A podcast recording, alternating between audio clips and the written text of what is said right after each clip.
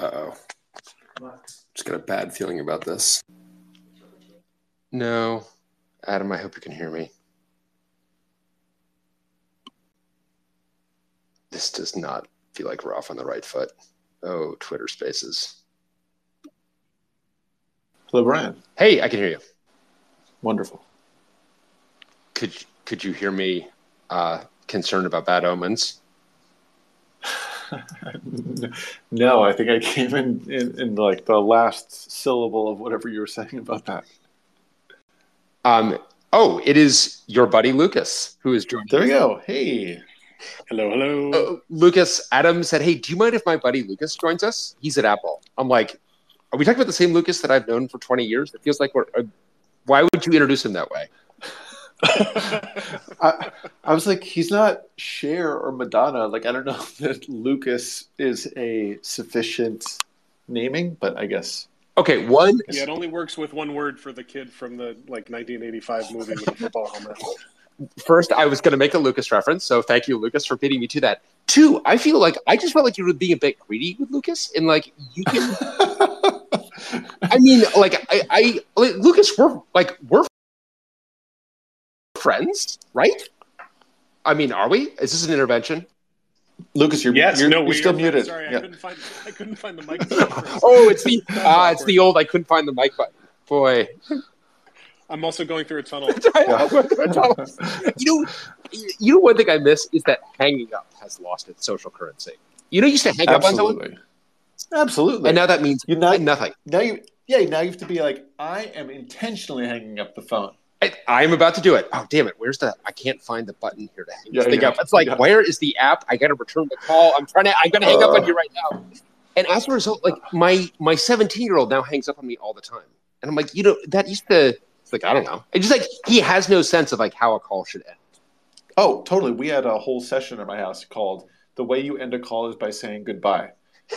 It it it did not stick because otherwise No, no. The way you end a call is by like slightly manipulating the capacitance across a piece of glass on a rounded there rectangle. we go. all right, full credit. Okay. Um. All right. Well, we are uh, Adam. are- Do you need to check the recording, or do you?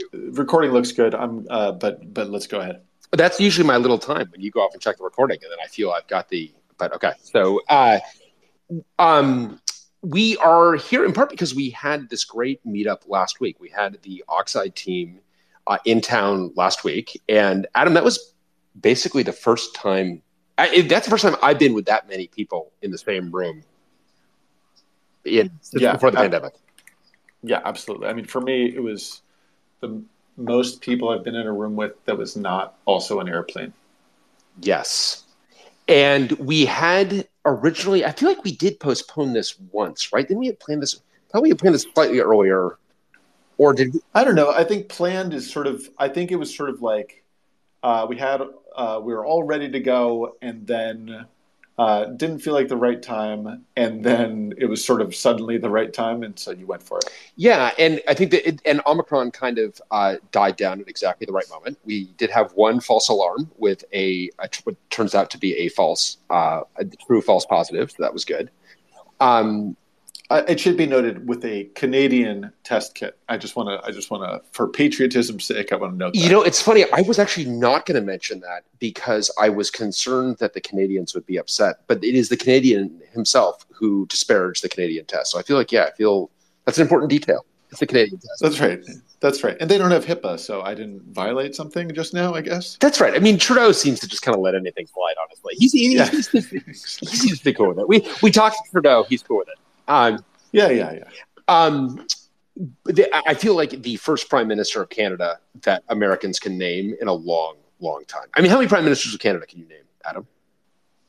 Like a Jean Chrétien. Are you doing that for my Uh, benefit? No, no, no. I, I really enjoyed. Uh, I really enjoyed saying Jean Chrétien for many years.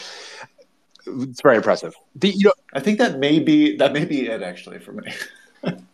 uh, well, Jean, you- did I tell you walking walking on the street past Jean Chrétien?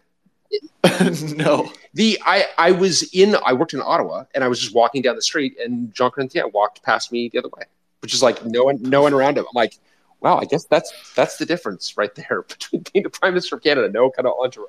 I know. Uh, other sorry, Canada. Other than the uh, the the the defective test, um, we were totally clean from a COVID perspective, which is great. So everyone masked up, obviously. Um, but uh, great to meet everyone. How to be in person, and I think I was kind of thinking about like, boy, this is kind of what it was like. I guess all of the time. um, Yeah. so oh, and talking about a little bit about remote work because i feel that we are and just to not bury the lead uh, remote work i think is going to be continue to be our dominant mode um, i think it, it, it- certainly for oxide if not in tech so there's not some hidden call recall to the office here Did you see that Google did this? That and, and so, and actually, Lucas, I wonder is Apple doing this? Is Apple doing this kind of recall to the office that we're seeing out of Google and Meta, which Adam has decided we call them Meta as to, to punish them. Absolutely. That's, I mean, it's kind of an own goal. Um, but yes, uh, I think I can talk about this because any email that Tim sends to the company is insta leaked. And so, yes, we announced last week uh, that we will be returning to the office um, starting, kind of titrating up starting April 11th, and then eventually hitting a 3 2 um, in the office uh, optional remote work model.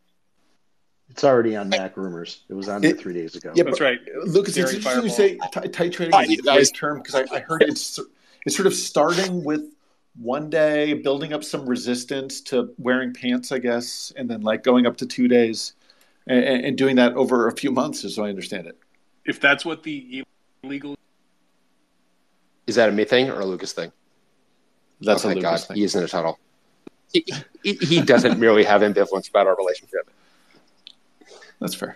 So, Lucas, i- is titration is I, I latch on to titrate too. It's a great term. Is that actually in the email in the language from Apple, or is that is that a a Lucasism? Uh, it, it, yeah, in the in the leaked email from Tim, um, that's uh, that's always been the plan to kind of ramp back up. Um, and you know they, they refer to it as a hybrid model. I think you know corporate is still um, is still learning uh, and still kind of gauging internal reaction, and that's what, what I hope we get into tonight. Because I agree with you, Bryan, that um, things have definitely changed. I think if the pandemic had been like a month, we all would have been like that was weird and kind of gone back to business as usual.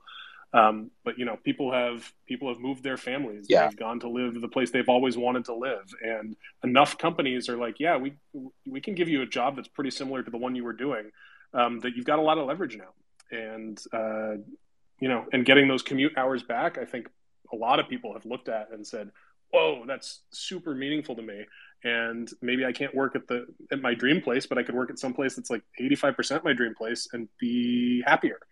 Um, so it'll be really interesting to see what what happens in the next year or two as we all kind of hopefully um, you know things start to wane and uh, and we head back. Yeah. So, Lucas, maybe it's worth sharing like your story a bit in terms of working in an office work, versus working remotely, because you are now working for Apple, but from Maine, right? Yeah, that's right. Um, so I was remote before it was cool, I guess. um, so uh, the the basic story here is um, in twenty the end of 2011, beginning of 2012, I joined a startup, um, and uh, we eventually, like, very long story short, we eventually um, exited to Apple and became part of uh, became part of Siri, and uh, I did that from the Bay Area. I've been in the Bay Area uh, since 2001, um, with a with a gap in there where I, I, moved to the East Coast, but then was back and um, did it for about a year, um, and then for family reasons, uh, my wife and two kids and I moved back um, across the country. But I had it worked out that I could continue to run my team uh, from the East Coast, um, and in the in the before times that re- that required. Uh, I, well, actually, I guess it still does. It required like director or SVP level kind of approval um, in order to do that. Um, and Apple, in particular, um, is, puts a lot of emphasis on. Oh, I'm getting an echo of myself. There we go. Um, puts a lot of emphasis on uh, you know kind of the water cooler conversation. Um, you know, obviously there are parts of Apple where you need a soldering iron and a lab bench to uh, to do your job, but a lot of people that do software too. But the the same emphasis on in person collaboration has been there, you know, regardless of what part of the company you're in. Um, and uh, but be that as it may, kind of carve out a um, uh, you know a niche for myself where I run my team. Um, my team, there are about I think 13 people um, that work for me, and we um, are split mostly between the Bay Area and Seattle, with me kind of as a as a singleton um, on the East Coast, and again in the before times I would I would fly back west um, probably every five weeks for for a business week or so, um, and it seemed to be a model that works pretty well. Um, you know, and for the past uh, I guess two years now, we've all been an identically sized rectangle on screen. Um, but it'll be interesting to see what happens when you know folks are co you know co-located again. But but it was always the case that somebody was dialing in from somewhere. Either somebody was at Apple Park or somebody was in Seattle or you know going into the San Francisco office. So we've kind of been in this hybrid remote work model for a while, um, and I think folks are coming kind of coming around to to realizing that. All right, so Lucas, I'm dying to ask you this because I was similar hybrid local remote at Joyent for many years. So we had um, about a quarter of the team, a third of the team uh, in San Francisco, two thirds of the team, three quarters of the team remote. Uh, and definitely a lot of our growth was remote. And I really thought, I'm like, part of the reason when we started Oxide, we were hybrid local remote because I knew, like you, I had done that model, I knew how to make it work. Post pandemic, though, I realized, like, oh, wow, there were so, like, I thought it was true hybrid local remote but there are so many things that we did post pandemic that really truly enabled remote work that we were not doing before that that when i look back at the before times i'm like it was a lot harder to be a remote worker. And the remote experience at joyent is very different than the remote experience at oxide. Is that your experience as well? I don't have a ton of uh, stuff to compare it to i guess now that i'm thinking it through because we were always split right? So I was always dialing into somebody else's, you know, video session oh, anyway. Right. Um, so and it was very rare that more than two people in a you know in a three or four person meeting were were co-located um, so i think we were kind of doing it from the beginning um, and honestly the thing that makes me i see a couple of other apple folks have joined as well um, something that makes me a little bit uh, concern going forward is really the conference room booking situation. That was like the toughest part of all of it. Like right now, I can just say, you know, dial Bryan and Adam, and we can we can have a meeting.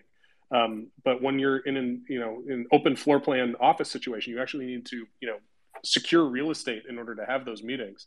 Um, so I think I think it's going to be harder.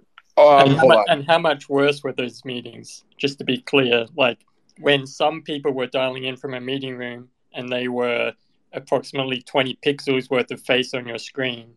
Um, and they were talking to a microphone that was on the other side of the room. How much worse were those meetings for you? Yeah, I think that's exactly right, Ian. The, because you know uh, the nuance and and and uh, kind of sub subtext that goes on um, when you can see somebody's face in you know sufficiently high resolution is a is a very different thing than uh, you know one of three people in a you know they're not directors of photography setting up these um, these teleconference rooms, um, and the lighting is bad, and you know you can't.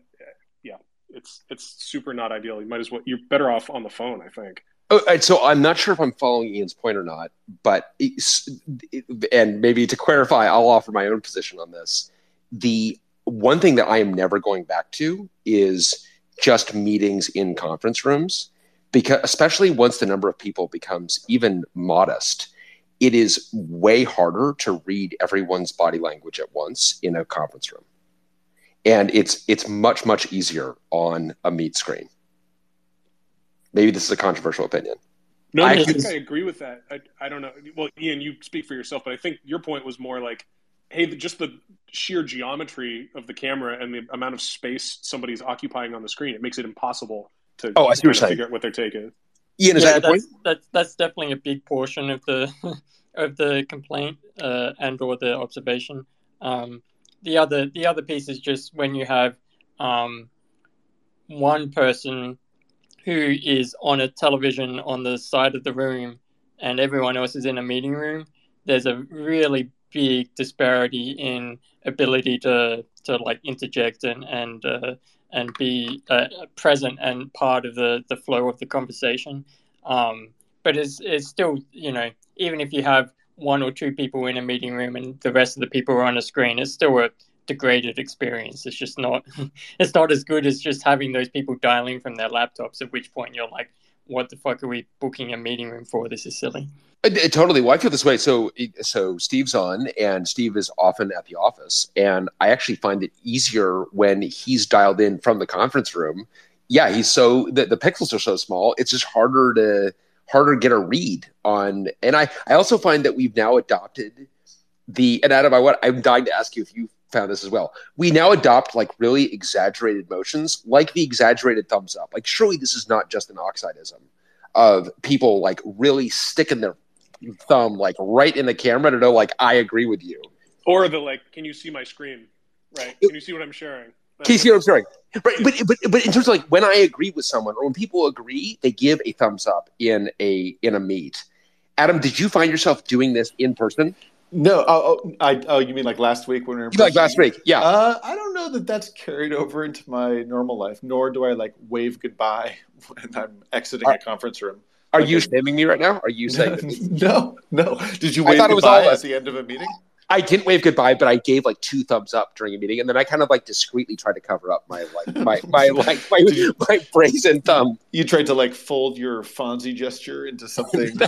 Well, and also like Meet style, I'm like trying to put my thumbs up like right next to my cheek, right? So it's like in the frame, and like, what am I doing? you know, I'm pretty sure this is an oxidism, but the thing that I was missing on the in-person when we started when we had these meetings in person last week was the sidebar chat.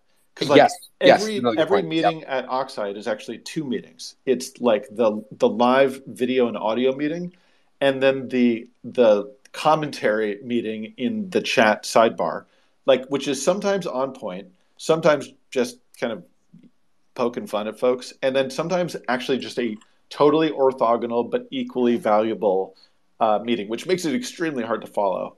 Um, but I found that not having that in person was sort of like distracting, and, I, I needed to reach for like a. right.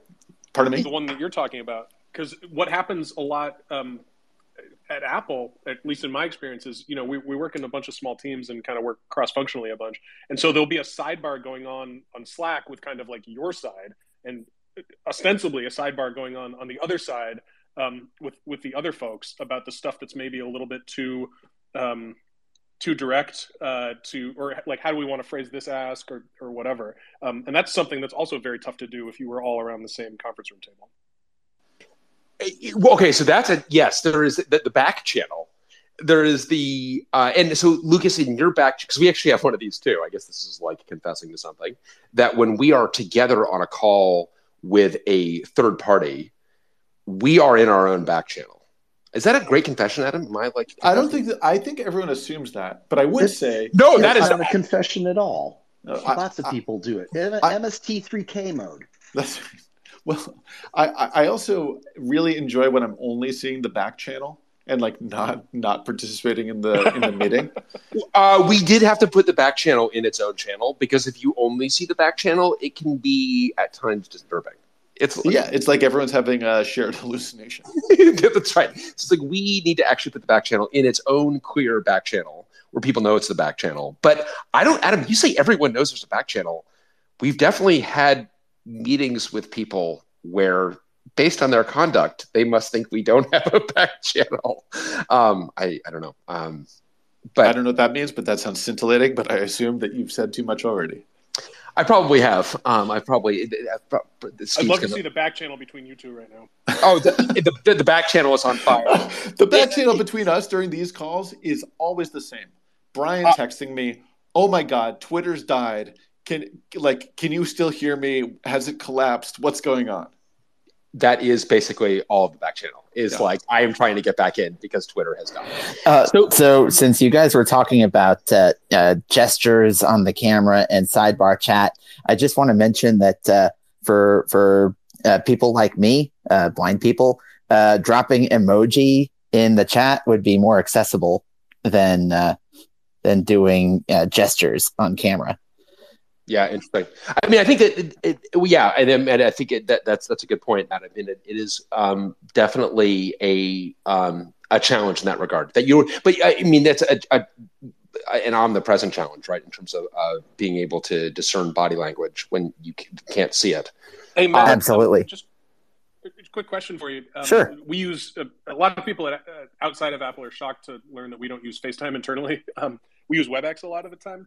Um, and WebEx has this like ML powered thing where if you make a gesture like a thumbs up, it will notice if you do it, you know, in the quote unquote right way. Oh, Um, neat. And and kind of transliterate that. I don't know if you've experienced. I you've I had never? I I I can't say I've used WebEx in many years. So, but it it it You're a good it had there. it had occurred to me that that uh, that kind of problem could be solved through machine learning analyzing the video. So the I find don't want to derail your main conversation though. Well, uh, so I think, but I mean, it's a little bit back on point in terms of uh, the side channel. Is so we, you've got the back channel. Okay, the back channel is not part of the meeting, but the side channel that is like so in the Google Meet, we are eh, um, we are having that side channel chat. And is this an oxidism? Like in I- oxide in the in in the oxides culture, it is not rude to be having almost a separate discussion in that side channel. Um, This is This is- probably this is pretty universal. I do not know anyone who doesn't have back channel meetings, whether Does that the is side water cooler after a physical meeting, or whether that is chat during the meeting, or whether that's electronic chat during a physical meeting, which is kind of hard to pull off. Well, Yeah. sometimes there's like a follow up that happens, right, in the side channel where somebody's like, "Oh yeah," and I'll drop this link in, you know, the side channel so folks can go look at it, and then that happens, and there are questions about that. Um, but people don't want to derail the main conversation. Yeah, that's Um, right. I mean, that's how it's that's how it's basically used. It's used as like, hey, you know, someone may have mentioned something and they drop it in, and then when and I know Steve's here and can, and can speak to this, but you know, when in in all hands, it's actually convenient for people to kind of drop in their questions or comments, and then Steve makes sure he's you know going back through that to make sure I, I make sure I've addressed. It's like okay. 95% of this is snark and, and is relatively easily yeah, the signal to noise ratio can be, you know, a little off. And so Are you- are you it using this- devolving into the Twitch chat stream? Just the fact that you're all compensated adults. That's right.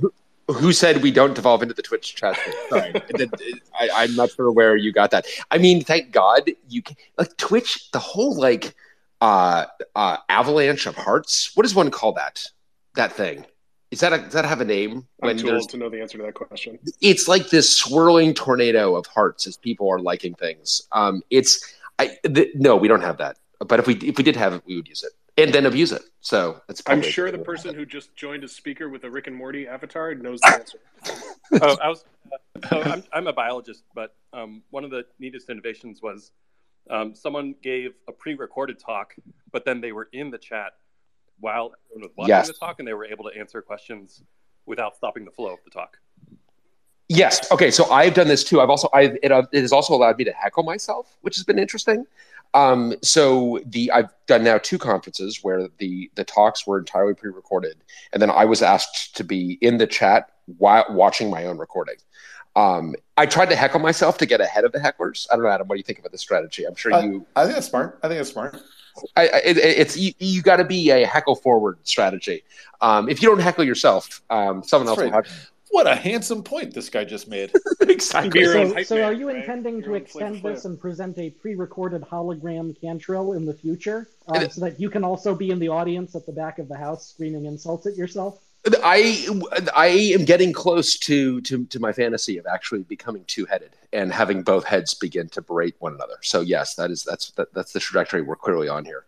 Uh, so that's actually been really interesting. I've liked it, but I also have hated it as a speaker. I, I don't know. I've got such mixed feelings about it. I, I really really like aspects of it. Um, as someone attending the talk, it's I really like it. I actually think it has kept people. Jim, I'd love to know your take on this. I think the audience has been more engaged in the talk when they can have this side conversation that is germane to the talk. So I think it's actually better for talk engagement and for people absorbing what's going on. But The, there were way more questions than you normally get. The speaker actually said he um, he was more thrilled with it just because of the questions and like it, it was just it was one of the best lectures I've ever been to.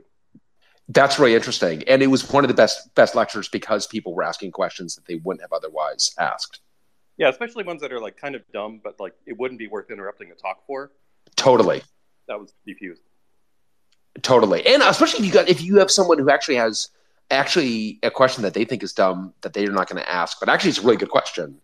It's nice to lower that. Yeah, that's a really good point about, and and that's probably true in the meetings that we have as well. Just in general, that that side channel. Oh, totally. Especially when we have such we have so many different domains of expertise, and even you know where our requests for discussion number up to like 250 now. And so when someone just drops like a three digit number, someone else being able to bring people up to speed at least what the subject of that is or what the topic of it is to kind of keep people in the flow of the discussion. Yeah, I think so, and I, I think it is it, it's it often I think it is, has really augmented and aided the discussion, and I don't want to go back to not having it. So like just like a, it feels super weird to go into a conference room and just have a meeting. It feels like it was disorienting last week to just be like I am in a meeting, and also like I guess I I get sort of itchy too, like needing to do something or type something or look something up. I don't know. Maybe this is my own problem, but uh, just I, I found it um, I, I, again very, foreign to be in a meeting with uh, no with like a single thread of conversation. I feel like my meeting resentment has gone down a bunch since full time remote work because you can do that if you are stuck in something that you like. It would be perhaps impolite for you to drop the call or you know in real life to like get out and walk get up and walk out of the room but i can you know take care of some other stuff that needs taken care of while like keeping half an ear on what's going on in case I in case I need to jump in. I feel like it's a better use of my time. Absolutely, I, and I also so this is a, as good a segue as any to something that we have done that I think has been transformative, but I understand maybe very controversial for some. We record every meeting, and that's been really really interesting. I don't. I mean, do you go back and, and listen to recordings? So I don't that often. I know I know that you do and I and and I, and I honor that, and I think it's great that we do record it. And I do go back um, often to meetings that I had participated in, but didn't have um, sort of like I, I'd forgotten some of the context, or it was months ago, or, or things like that. Um, but I don't listen to a ton of meetings. Um, I don't know. I guess just sort of like passively having it wash over me is different than like experiencing it and being able to interact with it. I don't listen to a ton of meetings contrary to the perception you might have. But I do re-listen to uh, I when I need to go re-listen to a meeting, I find it to be critical. Either it's and how often do you re-listen to a meeting that you were in? Yeah, yeah. I mean, most of the time it's meetings that I was in. And to to your point, I think like it is invaluable and something that I just kind of never did before, or it wasn't part of the culture of what we did. Um, you know, if you have five people in a conference room, there's no reason why you couldn't record that just for the five people. Um, and then, you know, there wouldn't be a discussion six months later about what determinations you came to. You could just go back and, and figure out what happened. It's been really useful to figure to do that. It's been the other thing that I have learned about myself that was actually honestly uh, disconcerting, but also an unavoidable conclusion is that listening to a meeting that I was in, if I am trying to get into a conversation, if I've got a point that I'd like to make, when I am, you know, waiting my turn and waiting for the kind of the right moment to inject it, just as we are here, everyone's being very polite, waiting their turn, which is great.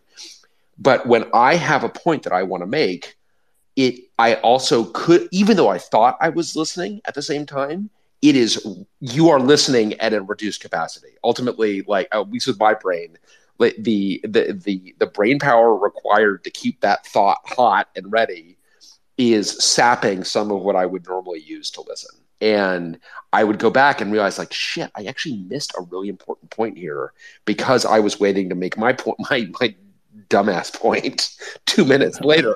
and, I, thought, I thought you were going to mention the thing you always do with your hand while you're waiting, your tell. Why are not, you doing this? Can we not. mute him? Do we out? you know? How, yeah, how did he even get in here? Poker next. Uh, wait, wait, what? Okay, God damn it! I didn't approve him. I yeah, I know, I know. Okay, I know. We're victim blaming now. That's fine. Uh, the thing is, like, I don't even know if he's being if he's pranking me or not right now. I know. It's just we're we're through the looking glass. We're through the looking glass. He's not going to. On the plus side, you can go and watch a recording and find out, right? Well, I, on the plus side, on the minus side, I have to now go watch all of my recordings to find out.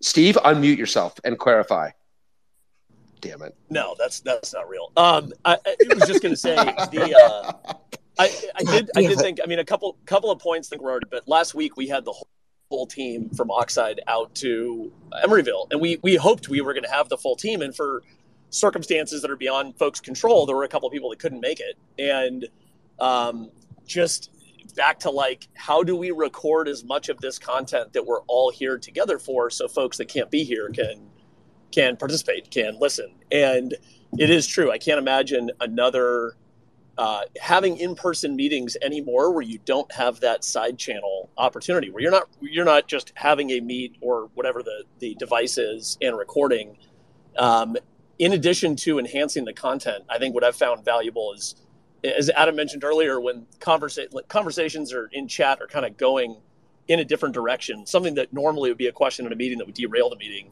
um, someone else can take on that question and drive that to ground all while the rest yeah. of the meeting is ongoing yeah, it's a good point.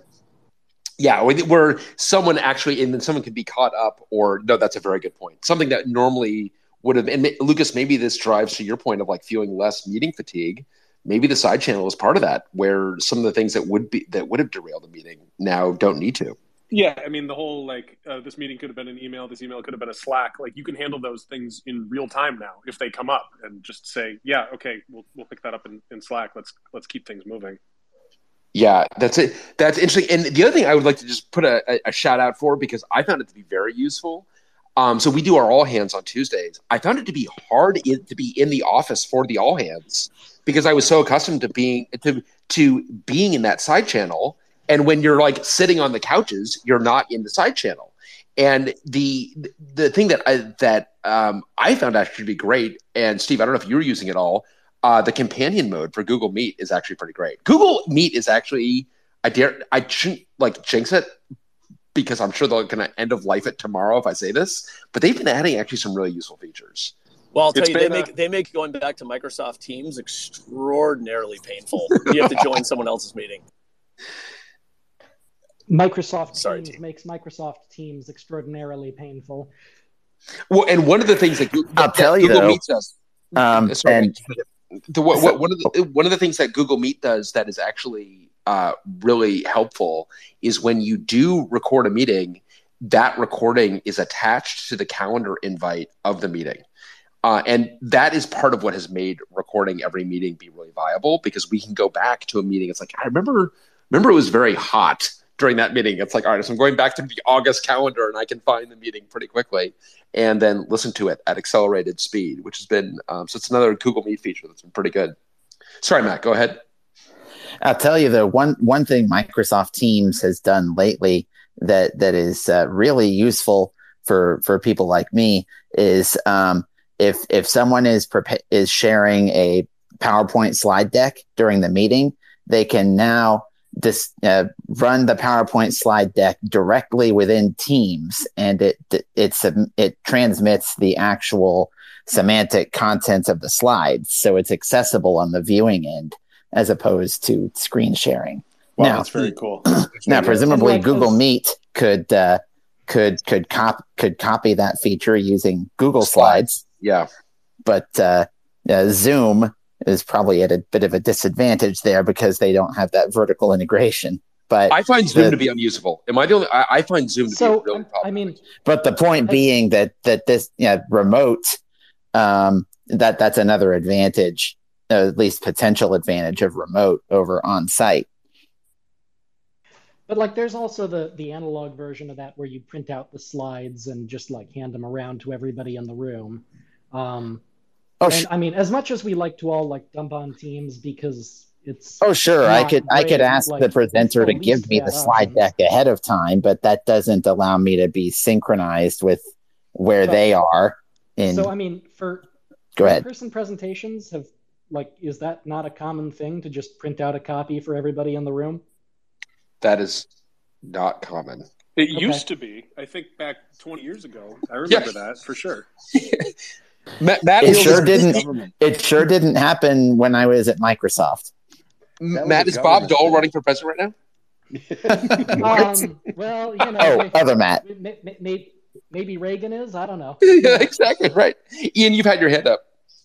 Yeah, I, I had a question about your your uh, on-site meeting. Um, that you had last week, uh, where you managed to get the, the whole team together. Um, congrats, by the way. I'm, I'm glad that you were able to do that uh, and do it uh, within safe boundaries and all that kind of stuff.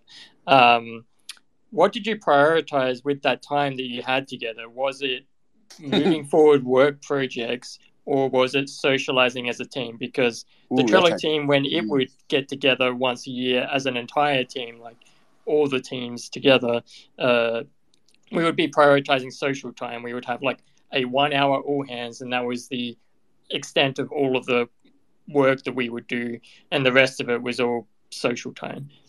That's a great question, and obviously both are really important. Um, the, the we and we were trying to do both. We were trying certainly to get pe- people who had been working together for two plus years and had never met one another in person, which also led to what do we call this like body dysphagia we have when you got like some Lucas, did you ever have this happen, or maybe you knew your team well enough from the get go where it's like no one no one knows how tall you are if you're right. on video. yeah. Like I've got four people on my team that I've never met face to face. And now, you know, thinking about heading back and, and going to meet them, maybe like in a park somewhere or something. Um, yeah, those things start to you start looking at like, you know, where's the banana for scale, right? Like, okay, like who are you and what do you what do you actually look like? Because the perception that you may have, you know, put in your head over the past two years may be very different from reality, which is actually kind of cool. Um, it is kind of cool. I was, I definitely, and again, I've been working with people's heads for two years and just making up bodies for them.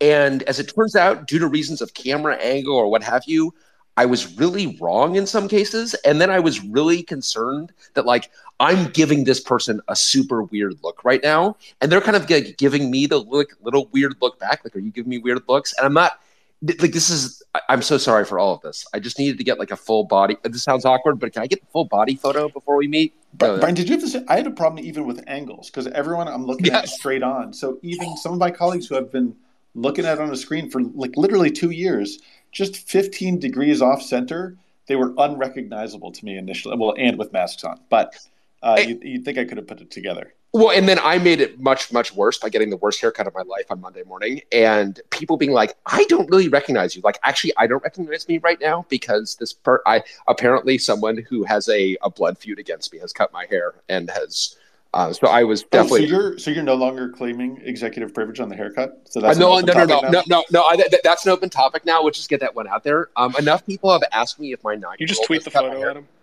Um, no, d- d- that is not. That is an inappropriate escalation of hostilities. I okay, Adam. I want to remind you that I've known you for a long time, and I have a lot of photos. And if you want to escalate, we can escalate, but it's not going to end well for either of us. It's mutually assured discussion. Austin, you got your hand up. Let's go to Austin. Let's get out of here. Austin, what's hey, up? Trying to unmute. So I, I've been working remote probably for on and off. The first remote job that I had was about a decade ago, working for an economic think tank that was fully remote. Believe it or not, um, pretty avant-garde and yeah, I've been working for years with people who, where, you know, due to internet connectivity and stuff like that, we didn't do video meetings, right? And, you know, it's been interesting to sort of watch the escalation in the last three years, right, of everything that that's become possible. Um, I think that doing it as long as I have, you kind of realize that some of the face to face becomes less important. I also work in information security now, and half those people have duct tape over those cam- their cameras, right? So you get pretty comfortable just oh, talking like, people yeah, right. we're talking yeah. right now. Um, I think the technology's gotten amazing. I think what, something that was mentioned earlier about call recording is really interesting. I've worked in companies where it's gone both ways. One of my favorite things about call recordings that both teams and Meet have now it depends on the version of workspaces that you're implemented on, whether you get this or not. But you can decide to have a recording transcribed. Um, and we actually have someone who's sort of like our technical writer of of record in our team and they will usually go mine important meetings that we have for documentation we want to create out of a meeting and using we use leverage very heavily leverage meeting transcripts to create documentation for things that we're doing. And google meet probably has the best version of this because google's transcription is really excellent voice to text is really excellent. Teams does a pretty good job though. Teams does a very good job identifying speaker um, for transcription, strangely, in a way that sometimes Google Meet is not perfect at. Um, but then, you know, within that, what I've also found, especially as like workplaces have started to recognize neurodiversity um, in teams, uh, I've worked with remote teams in the last three years where we actually had a meeting in a Teams room, and it was requested by a, a neurodiverse team member that we not use the dial-in, and so we used the meeting to screen share, to whiteboard, to do different things, but the meeting was conducted entirely in text. And I think that's an interesting thing about the like sort of rocket ship improvements in these technologies that you know make it a lot easier for different kinds of team members to interact with each other and to sort of not be forced into that space. And the last one as a point is to say I've also found over the years the team behind me that as a primary speaker in conversations like this, having a team flow through that will share links that maybe I didn't think of to put in the document or something like that in the chat. That's always been really powerful, right? When we're coming to a chat as a group to face a different audience and we're sort of all aware of the topic and somebody goes, here's this thing that's not in the PowerPoint that Austin's talking about right now, right? That may give you a point of reference. Yeah, that's interesting. And is now the time to mention that Twitter Spaces if you can you please add a side channel to Twitter Spaces because I feel that we I, I miss it in the Twitter space. I would love to have a side channel here, and it's annoying that we don't have it. Is is the side channel to Twitter Spaces just Twitter? It's vaguely comical because I worked with Jim about eight years ago and got the notification that he was in here and was like, "Hmm, this is interesting," and hopped in. So we've been texting in a side channel alongside the conversation. It, they, Twitter wants the side channel to be Twitter, and I can for reasons that are not 100% bad. They're only like 98% bad. But we actually need a side channel. I feel we need a side channel in the space for this I mean, you could make a shared channel in the Oxide Slack and then share it out with whoever wants to join, you know? The, yes. If there's we, some obstacles to that, but yes.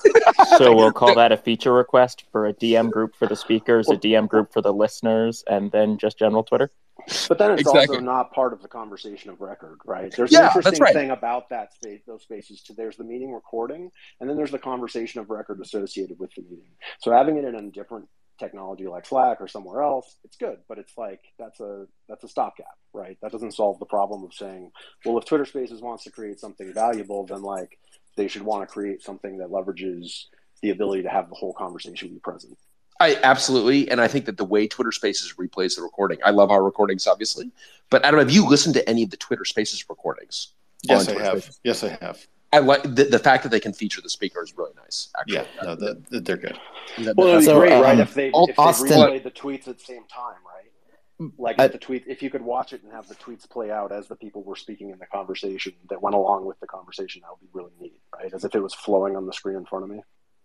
So I yeah, so I want to go to Aaron. I know Aaron and Dan both had their hands up for a long time. So Aaron, I want to go to I, I want to go to you.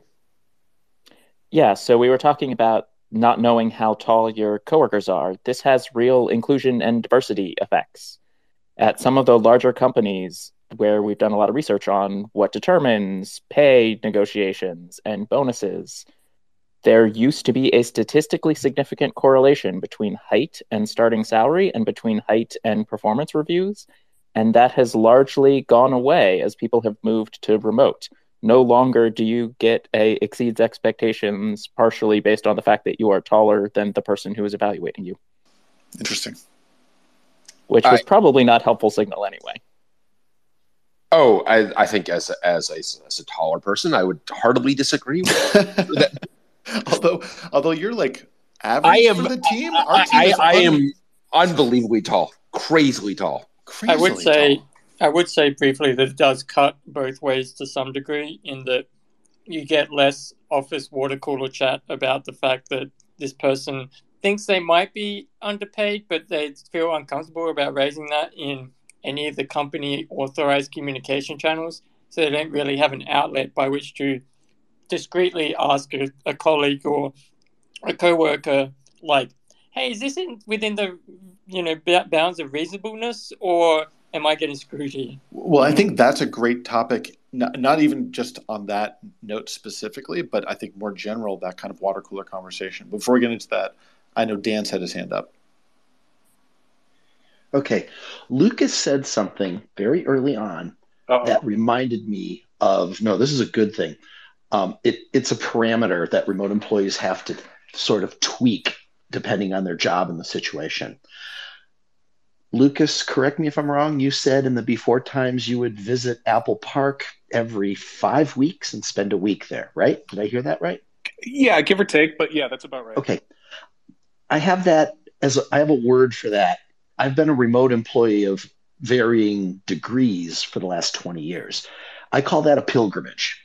How often do I pilgrimage back to the mothership? When I moved out here to Massachusetts, that was Sun Menlo Park and then it became Nexenta, and then it became OmniTI, and then it became Joyent. But every remote, whatever level of remote I've been, I have to figure out how often am I pilgrimaging to somewhere.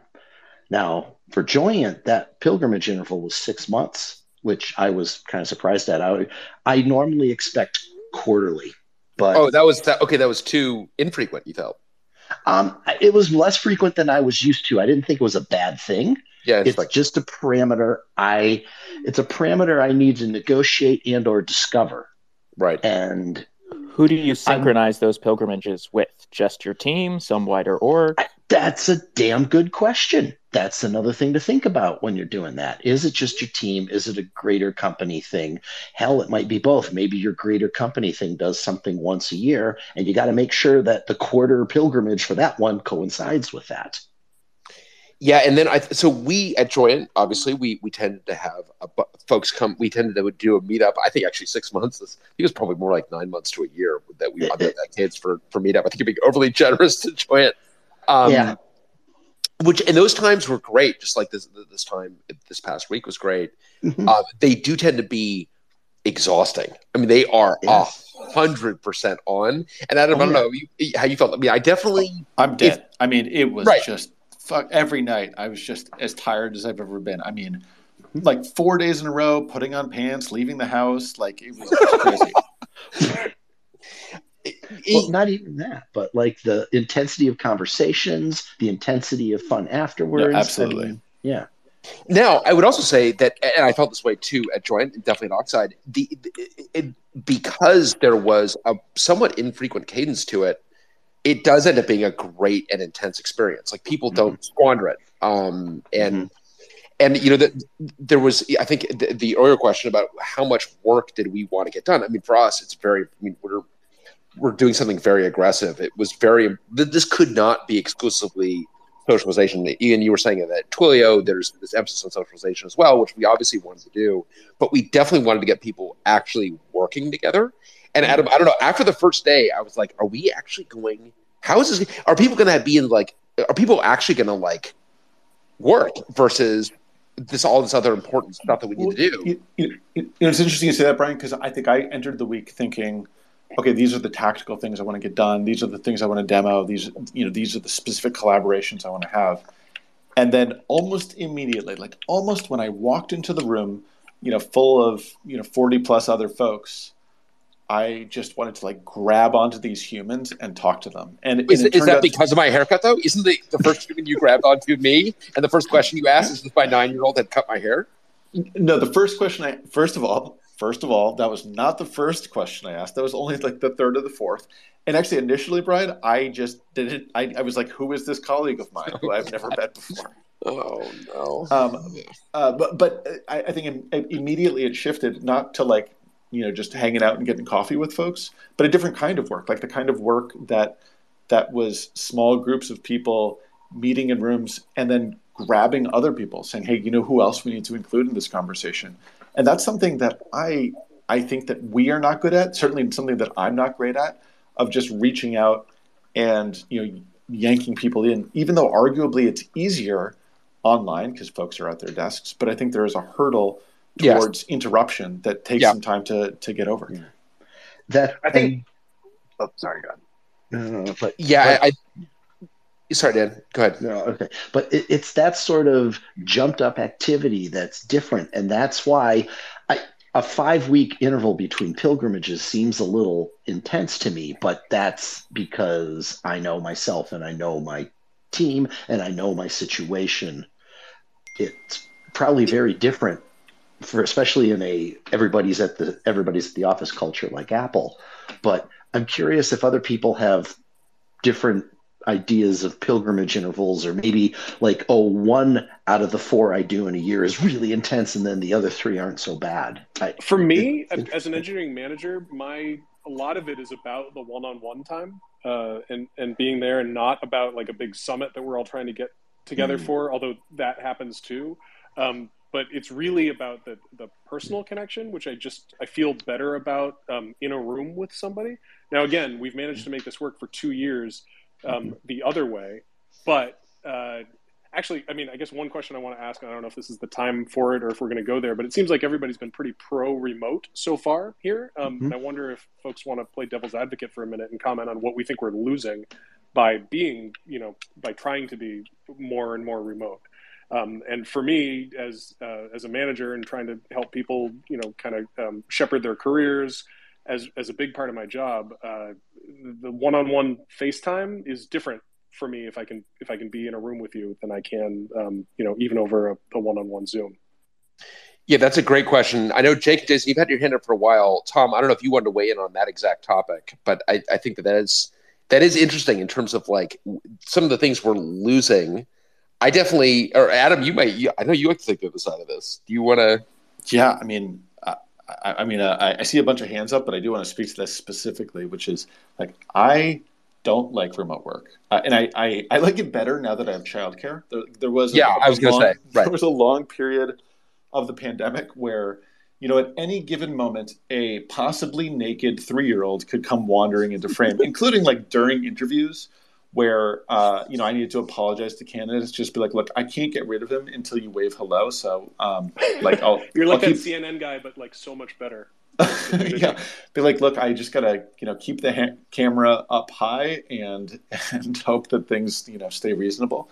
Um, but like last week, being in person with folks just filled up my cup in ways that like it has not been filled in a long time. Like and I'm also, and I, I, think it took me a while to figure out some some tricks for re- working remotely. For example, I don't work on anything now uh, unless I can, unless it really can't be avoided. That is a one person project because I yeah, just like die on these little islands. Yeah, um, and I think that some of the nature of our work tends towards islands, but I've just realized that like I just get stuck there, and I just need someone who is in the shit with me on some of these topics because in you know previously you go into the office and at lunchtime tell people what was bothering you tell people what was working what was not bounce crazy idea you know see someone wandering off to coffee coffee and know that you could follow them and not be interrupting um, and it, it's taken me a while to even feel sort of comfortable um, but you know i'm not sure i would have voted for it. conversely uh, you know the whole week i spent worrying that my dogs were going uncuddled and that uh, and, and, you know needing to like look presentable several days in a row. So maybe I'm just not cut out for work. Full stop. that's right. Exactly. it's actually just working from work that's the problem. Um, uh, Tom, yeah, go ahead. Yeah, uh, I I I call uh, wandering around, you know, physical people, you know, sort of sensing the zeitgeist, and uh, you just don't get that remotely. It's and, different. Yeah, it's different for sure. I think you've got to create it to, and it's hard to get the entire. Yeah, I agree. I, I don't know if it's impossible. But, um, it's hard. But but my my first uh, experience with that kind of thing was working for Nokia 20 years ago, and you know the center of gravity was Helsinki, so it was really re- remote. so I ended up going to uh, Helsinki, you know, five or six times a year just to keep up with what's going on. Well, and I do think, and you know, just in kind of the way that you phrase it, and Dan, the way you phrased it earlier, pilgrimage. I, I do think that one of the one of the challenges is, that you always have, and I don't know. Hopefully, we don't have this problem at Oxide, but it's hard to tell. Is this kind of asymmetry between those that are those that live close to the office and those that don't? And it's just it, it's very easy to kind of create an other. And Lucas, you must, I mean, you must see this with with kind of different geographies and it's like uh, people want to kind of recreate geographic based civil wars um, it, I, I, think that that can be a challenge to get is to kind of not to allow some of these things to transcend geography Yeah, I mean, especially when you're dealing with time zone extremities too, because we've got yes. folks in, in Europe and folks on the West Coast, right? So it's like a nine hour swing between them. So like finding where you can align there is a you know kind of a scheduling trick in and of itself. But also like the times you can't align there, what can you do to keep um, kind of like I don't know what the right word is, but like the the confluence of things that need need to happen to make everybody feel like they're part of the same whole um, basically following the sun um, is a whole is a whole other thing, right? Those people will ne- even if they're in offices, they'll never be together. So what is you know what needs to happen there?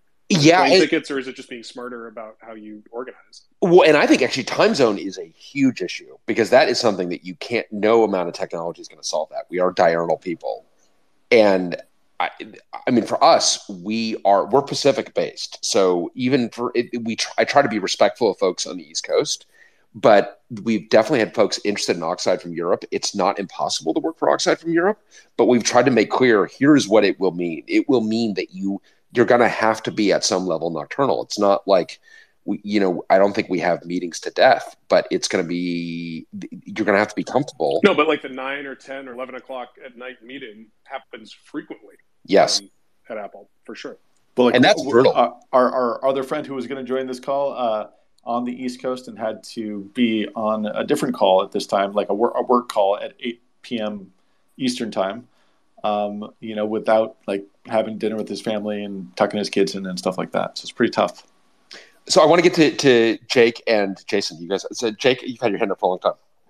Yeah, uh, apologies uh, there for going down and up. Uh, one thing that like it, it, it's a little uh, awkward for me listening to a lot of this uh, because it feels like so much of the conversation is just based around meetings, meetings, meetings, meetings.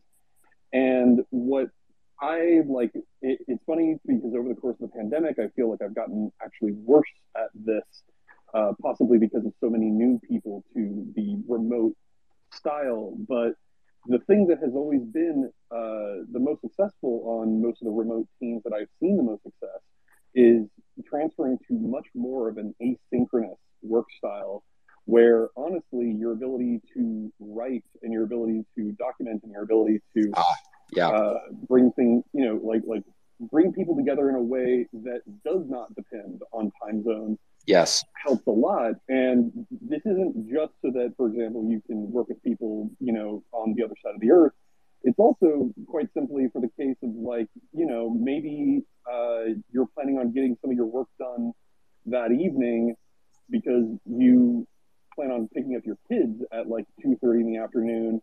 And does it actually matter whether, you know, you're, you're present for that meeting? You know, like I, I personally feel at least that the vast majority of decisions that are made in meetings one probably weren't decisions in the first place. Like they were probably already made, and it's mostly just you know getting the information out to everyone. Yep. Um, and then also on top of that, it just all, often feels like, frankly, people kind of come to meetings not prepared. Like like they haven't actually thought through what the work is that needs to get done, and so that happens in the meeting. And yeah. and like yeah, so that that that's where I, I to, to, be honest, I almost feel like the future of remote work, you know, going back to the, the title of this, isn't around the meeting at all or or anything like that. It's how we we almost like like essentially it's it's all about asynchronous communication becomes the primary and how do you become more effective at asynchronous communication. Totally. So a bunch of terrific points in there. I, I think you're right. We are absolutely over indexing on meetings. I think I'm leaving the kind of the also leaving the implication that we do decide things in meetings. We actually don't deliberately do not decide things in meetings for all the things you're talking about. So um, we've got a process. We've blogged about it in the past. Um, our request for discussion process, RFDs, uh, definitely inspired by IETF RFCs, inspired by the RFD process that we developed at Joyent. Um, but we believe really emphatically in um, arguably to a fault um, in writing down ideas and not deciding things in meetings and just and i actually think that there's a right now there's a bit of a gap in the universe in that there we are kind of kind of cobbled something together that's kind of between GitHub and uh, we would we would like something that has the rigor of Git as a backend with an ASCII rendered backend that has the the, the collaboration of a Google Doc. Adam, correct me if you absolutely. I mean, I think Google Docs are great for getting multiple people on multiple keyboards and pointing out specific areas of concern and commenting around those. But then, you know, the the sort of, I mean, who wouldn't love a blockchain? Uh, like ha- having the, the blockchain of Git, having the immutability of, of GitHub, uh, and being able to go back and see a an archive of uh, of comments and discussion. Although GitHub kind of gets in their own way on this, but yeah, there, there's there's something that sits between those two, which is actually what we need. It's actually, I mean, it's missing the discussion right now. I feel like we, I feel improved on the way we did discussion at Joyent, which I felt was a, a problem in the RFD process, um, where the discussion was only in the issues. The discussion now is in the pull request, which is a little bit better, but it's still, it's, it's not doesn't it's not right i don't think. I think there's something better that is just doesn't really exist right now. Um, for us it's very important to ultimately have that uh, that blockchain i apparently need to call it. The it, it, but that's been a i mean I, adam i feel that's been a critical tool for us. Absolutely. Su- super important. And i think um, the other you know a couple of comments about uh, documentation rather than live decisions and also neurodiversity. You know I've, I've worked with some folks who just kind of are, are very uncomfortable uh, shooting from the hip in any way. Like they really want to look at the documentation and pour it over and then come to a reasoned decision um, which I think at, like when I was younger in my career, like was frustrating because I, I kind of like, you know, that, that live discussion and that live dialogue. But, um, but I realized it was excluding for s- some folks who just couldn't participate or, or didn't feel comfortable or didn't, you know, d- it didn't match their learning style, their discussion style. So I think it's a, it's a way of involving more and different people in the conversation as well. It is, and then I think that the the other challenge that we have now created for ourselves is, you know, you kind of mentioned earlier that we're, you know, deep into the three digits on RFDs. We're, I mean, hitting about to hit 300, and that has created, on the one hand, this kind of massive corpus of thought process. Um, some of it needs to be pruned and so on, but it also makes it really hard, I think, to ramp up in the company because. Oh yeah, I mean, we're we're reaching escape velocity. We're like more words are going to be written than can be read. Um, yes. So so knowing like knowing all there is to know is going to become untenable insofar as is currently tenable. But that, I think that becomes a problem of, of then, as you're alluding to, curation and, and sort of summary and um, and and different ways of educating people about the contents of those things.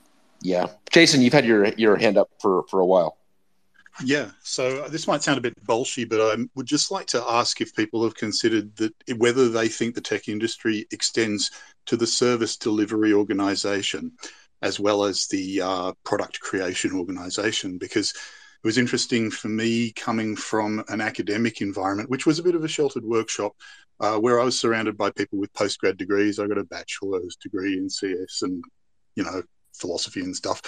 And, you know, so we'd have these pretty intense discussions sometimes and we'd debug stuff, you know, looking over each other's shoulders and walking past people's offices in the corridor, seeing two people huddled over a terminal, you would sort of say, hey, you know, what's up?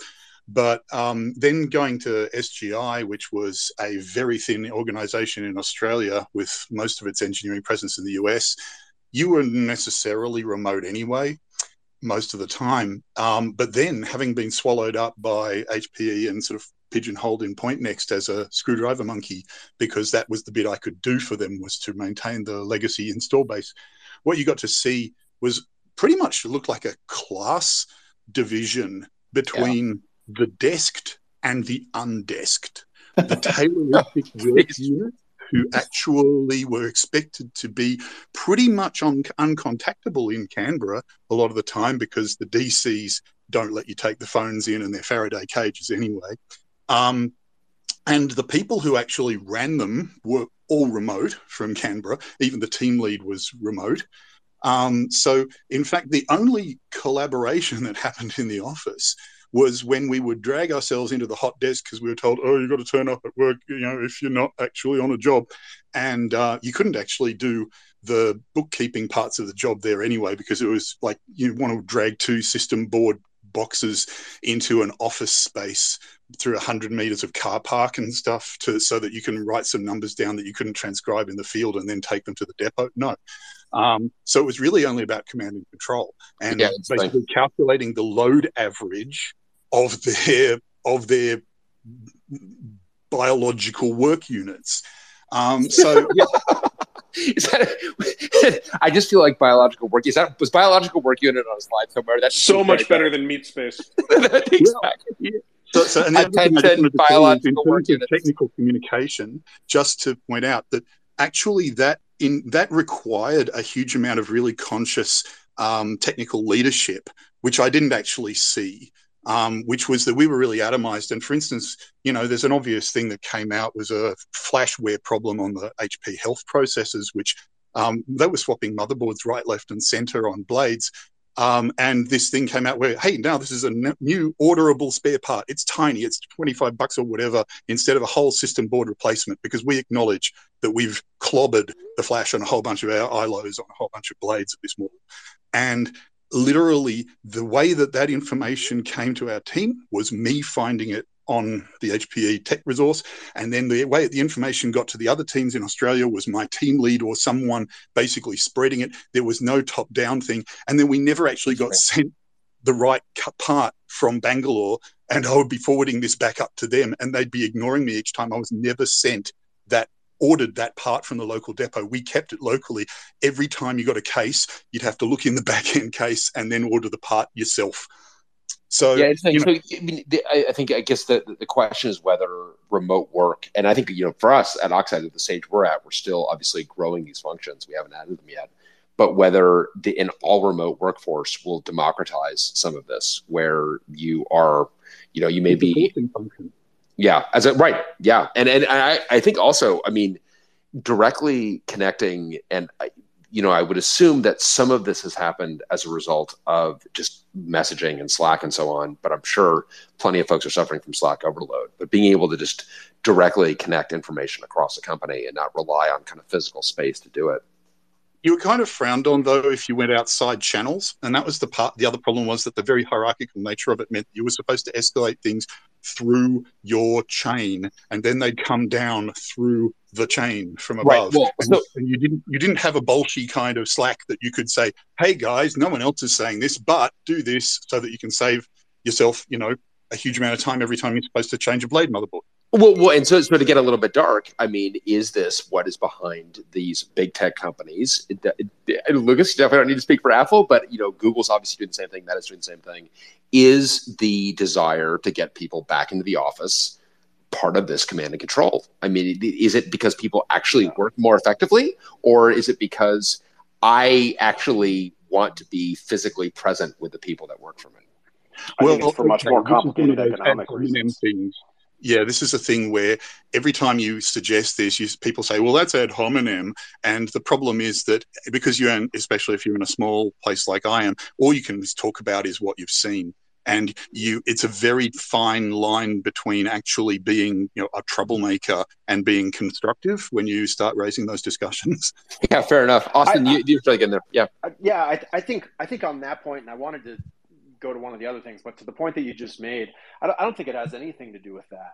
I think that one of the things that everybody forgets is that you know the FANG companies, all these really big companies, big companies all over the world, they're the beneficiary of massive locally funded tax subsidiaries, right? So you know Google is beholden to tax agreements they have with the city of Mountain View. Apple is beholden to tax agreements that they have with the city of Cupertino. And all of those cities right now are in a panic because people being in the office fund restaurants that exist, right? Fund other businesses that exist because people are driving to the office. Yes. I think that's very real. You think that's like you can Oh, I think it's very real. I think no, no, I'm not laughing. tremendously real. I'm laughing at it because of the number of VC dollars we have spent on Ruby's Can't Fail Diner, the the diner next to Oxide. absolutely, absolutely. And there, are Green Day absolute- I appreciates your guarantee you that Google, in all the municipalities in which they've been given these gigantic tax breaks, the municipalities are coming back and saying to them, "Hey, I, I don't know how PG we want to be, but what the frick,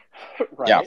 and and that I know for certain because I know some companies. I know certain companies that I'm bound by NDA not to mention the names of that have experienced that directly in their cities, not in the valley, but you really think a three trillion dollar company? So speaking as a private citizen now, but like a really you think a three trillion dollar company is is bending over for Cupertino? I yeah, not, I get it. I'm it. not sure that's true. Not not I don't- yeah. necessarily believe, but like in a certain way, they also own tremendous swaths of real estate that are going I to. still, I, I got to tell you, I, I hear to the point, but I think the city of Mountain View is beholden to Google, and the city of Cupertino is beholden to Apple much more than the other way around. I mean, I, I think that they would be delighted. I mean, I, I do kind of like this alternate reality in which the, the these cabal of small cities are actually No, no, no. controlling big tech. But they are beholden only if the scenario in which people are in the office exist. If Yeah. people aren't in the office, then they aren't beholden to them. That's the whole point. It's a Well, control you know, I- surface for these companies. I- I'm much more likely to chalk this up to officious middle managers than this cabal of, of real estate, as Bryan was saying.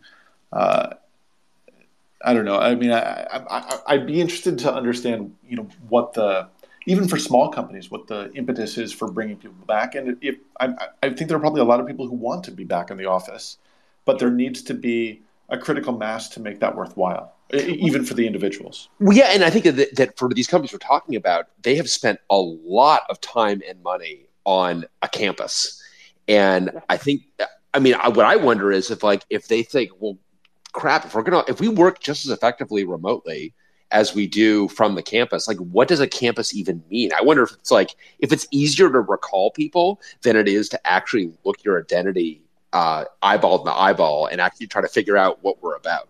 I So one that's the theory I've truest heard. answer.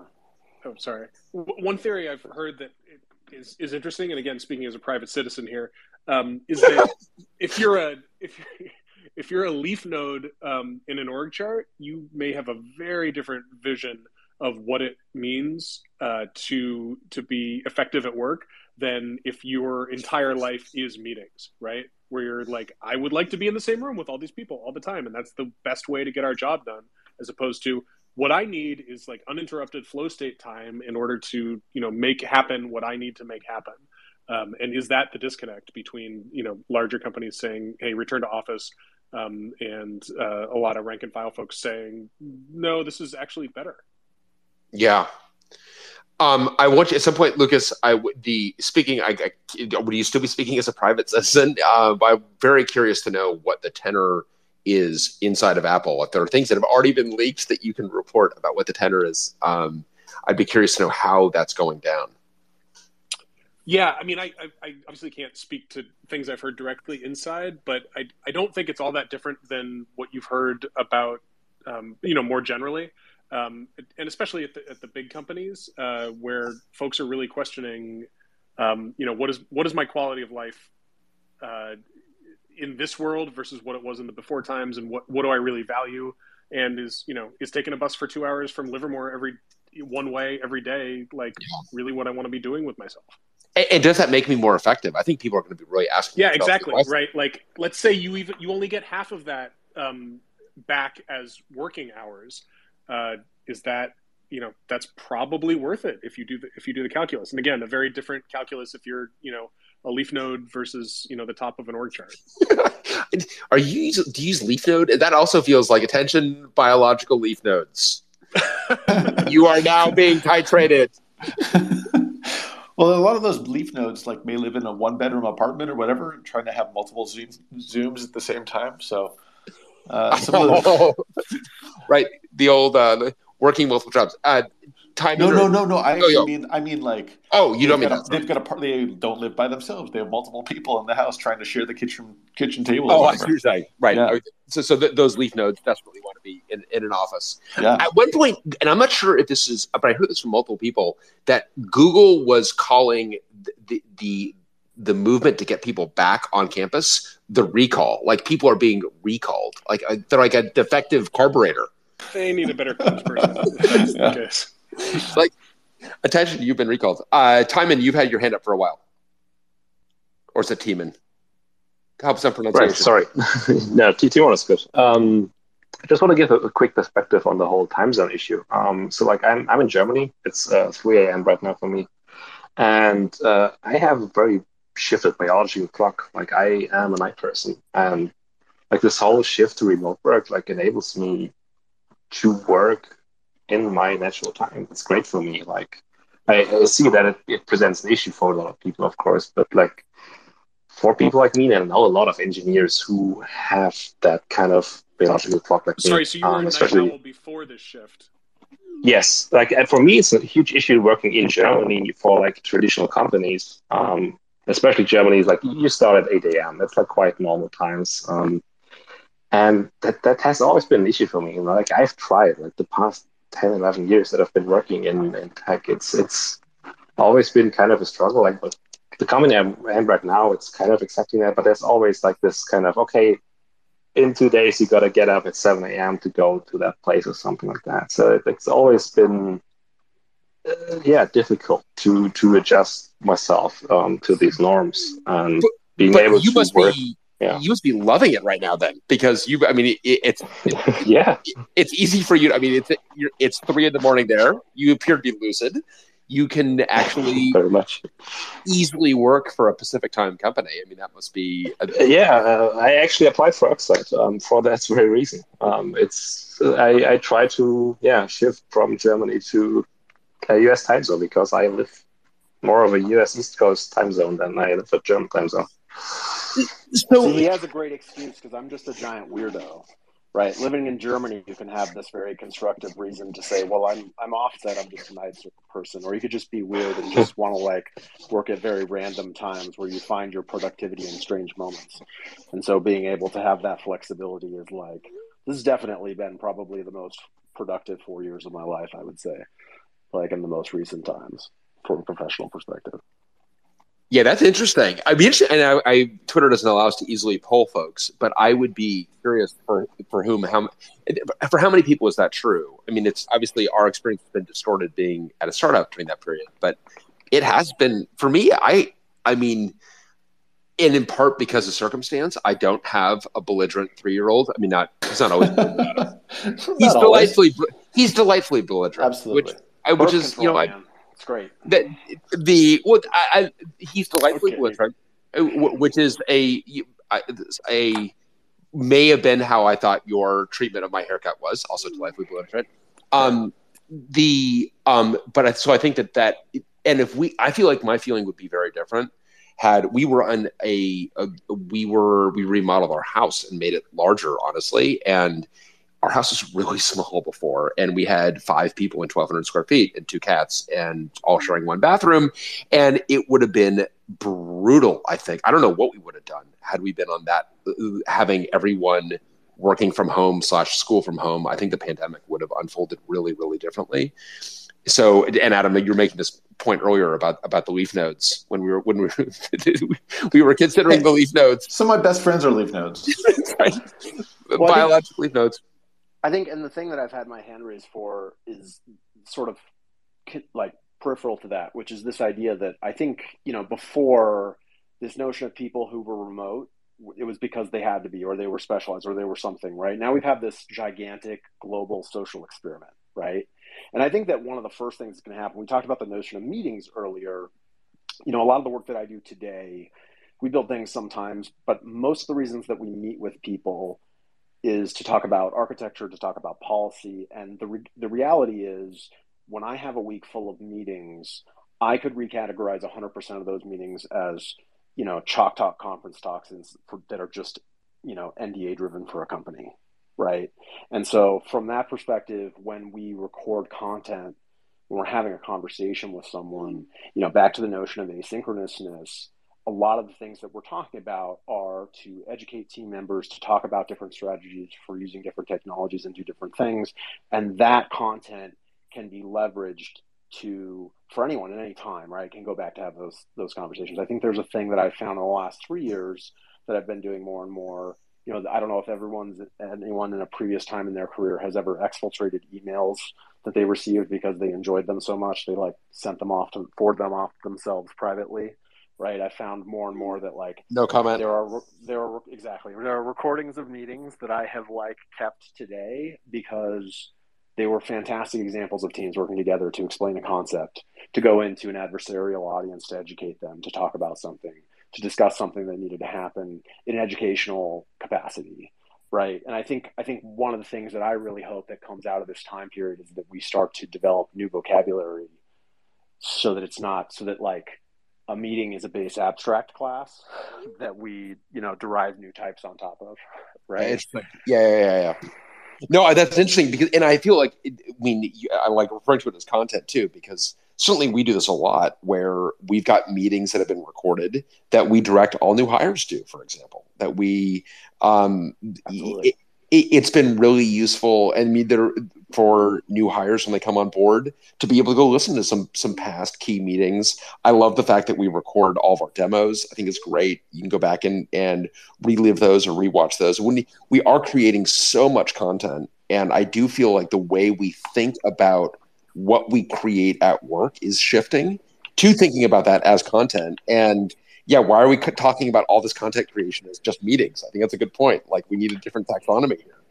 Yeah, um, I mean, the other part is you're going to drive your, your corporate counsel crazy when they realize how much stuff you're recording. Sometimes. Yeah, yeah, we, we don't uh, we don't bring this up with the corporate counsel. Um, the, the, Wait, is this discoverable? Uh, the, uh, oh. This so no, this uh, this actually and this actually is a good example of the uh, corporate counsel definitely knows that we record everything. They definitely think it's a terrible idea, and we agree to disagree um, because I, it is to me when yes, it's obviously it's discoverable, and it's like by the way.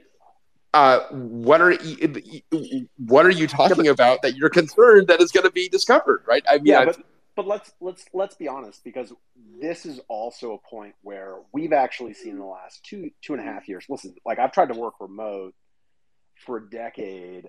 Some people on here more. The tools have been tremendously lacking, and then we've seen an yeah. evolution in the last 24 months that has just been like incredible. I mean, M- Microsoft Teams was a garbage pail on day one compared to like like it was a I don't know, like maybe a nuclear waste dump on day one compared to the like flaming trash pile that it is today, right? And so like we can see that like really what it is is that there is now this evolution where companies are recognizing the value in which there needs to be this idea of saying, hey, like here's a meeting that should live in perpetuity. Right? So that meeting should like escape audit trail in some way to survive because of its value, right?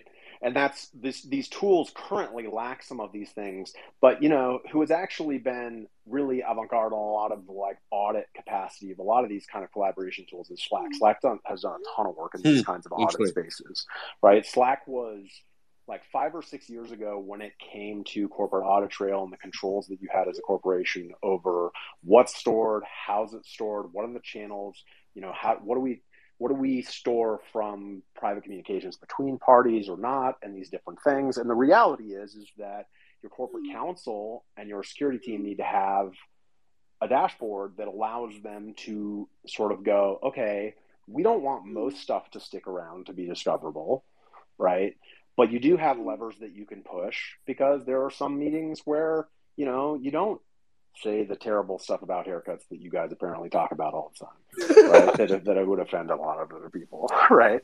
That maybe that's not in the meeting that should be saved, saved forever, but it's in a couple other meetings that should fall off the cliff at some point, hopefully in less than 12 months from now. I, I do love that in this world, my, my haircut has made me uh, as like a protected class or something. I, I, no, I, about this all the time. This is perfect. I'm always looking for good audit trail corporate counsel examples, and this is going in my little notebook to bring up with my, you know, the next, you know, corporate counsel discussion that I have, which is at least two or three a week.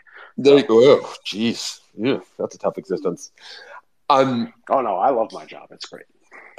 So I, we've hit on a bunch of topics. Lucas, did, did this go where you wanted it to go? I mean, you were had some some hopes going into this. What are some of the some of the points that we we've not hit? Maybe. Oh, I don't know. I still I still feel like there's a really heavy emphasis on uh, remote good, in person bad. I, I, feel like it's it's more nuanced than that. I'd be curious for folks to opine a little bit on what they they think they're missing. And I realize I'm saying this as a full time remote employee. well, I can tell you that. I, I, mean, e- even as we get into text more, that it's it's even it's hard to form rapport on video chats or, or phone calls. It's even harder in like GitHub issues to make sure that the the words you're typing are interpreted in the manner in which you intend and to build that rapport with your colleagues where if you are imprecise or if you're callous by accident that you know you don't offend that that people know hey lucas is a good person and like he had my back yeah, before. bad example. Uh, I, Ter- yeah, I'm. I'm, I'm grasping you know? But uh, but it's it's so much you know it's or in my experience it's so much easier to build that rapport in person. Um, yeah.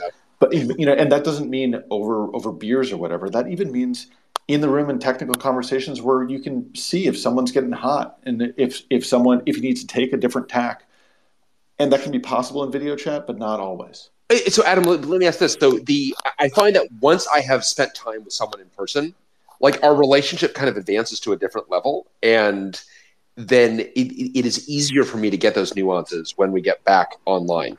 Yeah i, I How does definitely that play out in a thirty thousand person organization?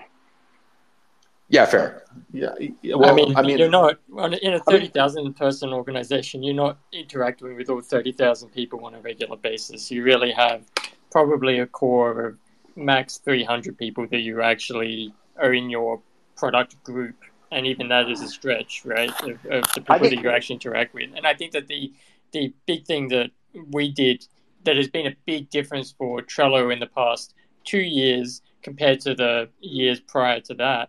Um, the things we're missing out on are the in person in the first week, where new hires would all come out to an office.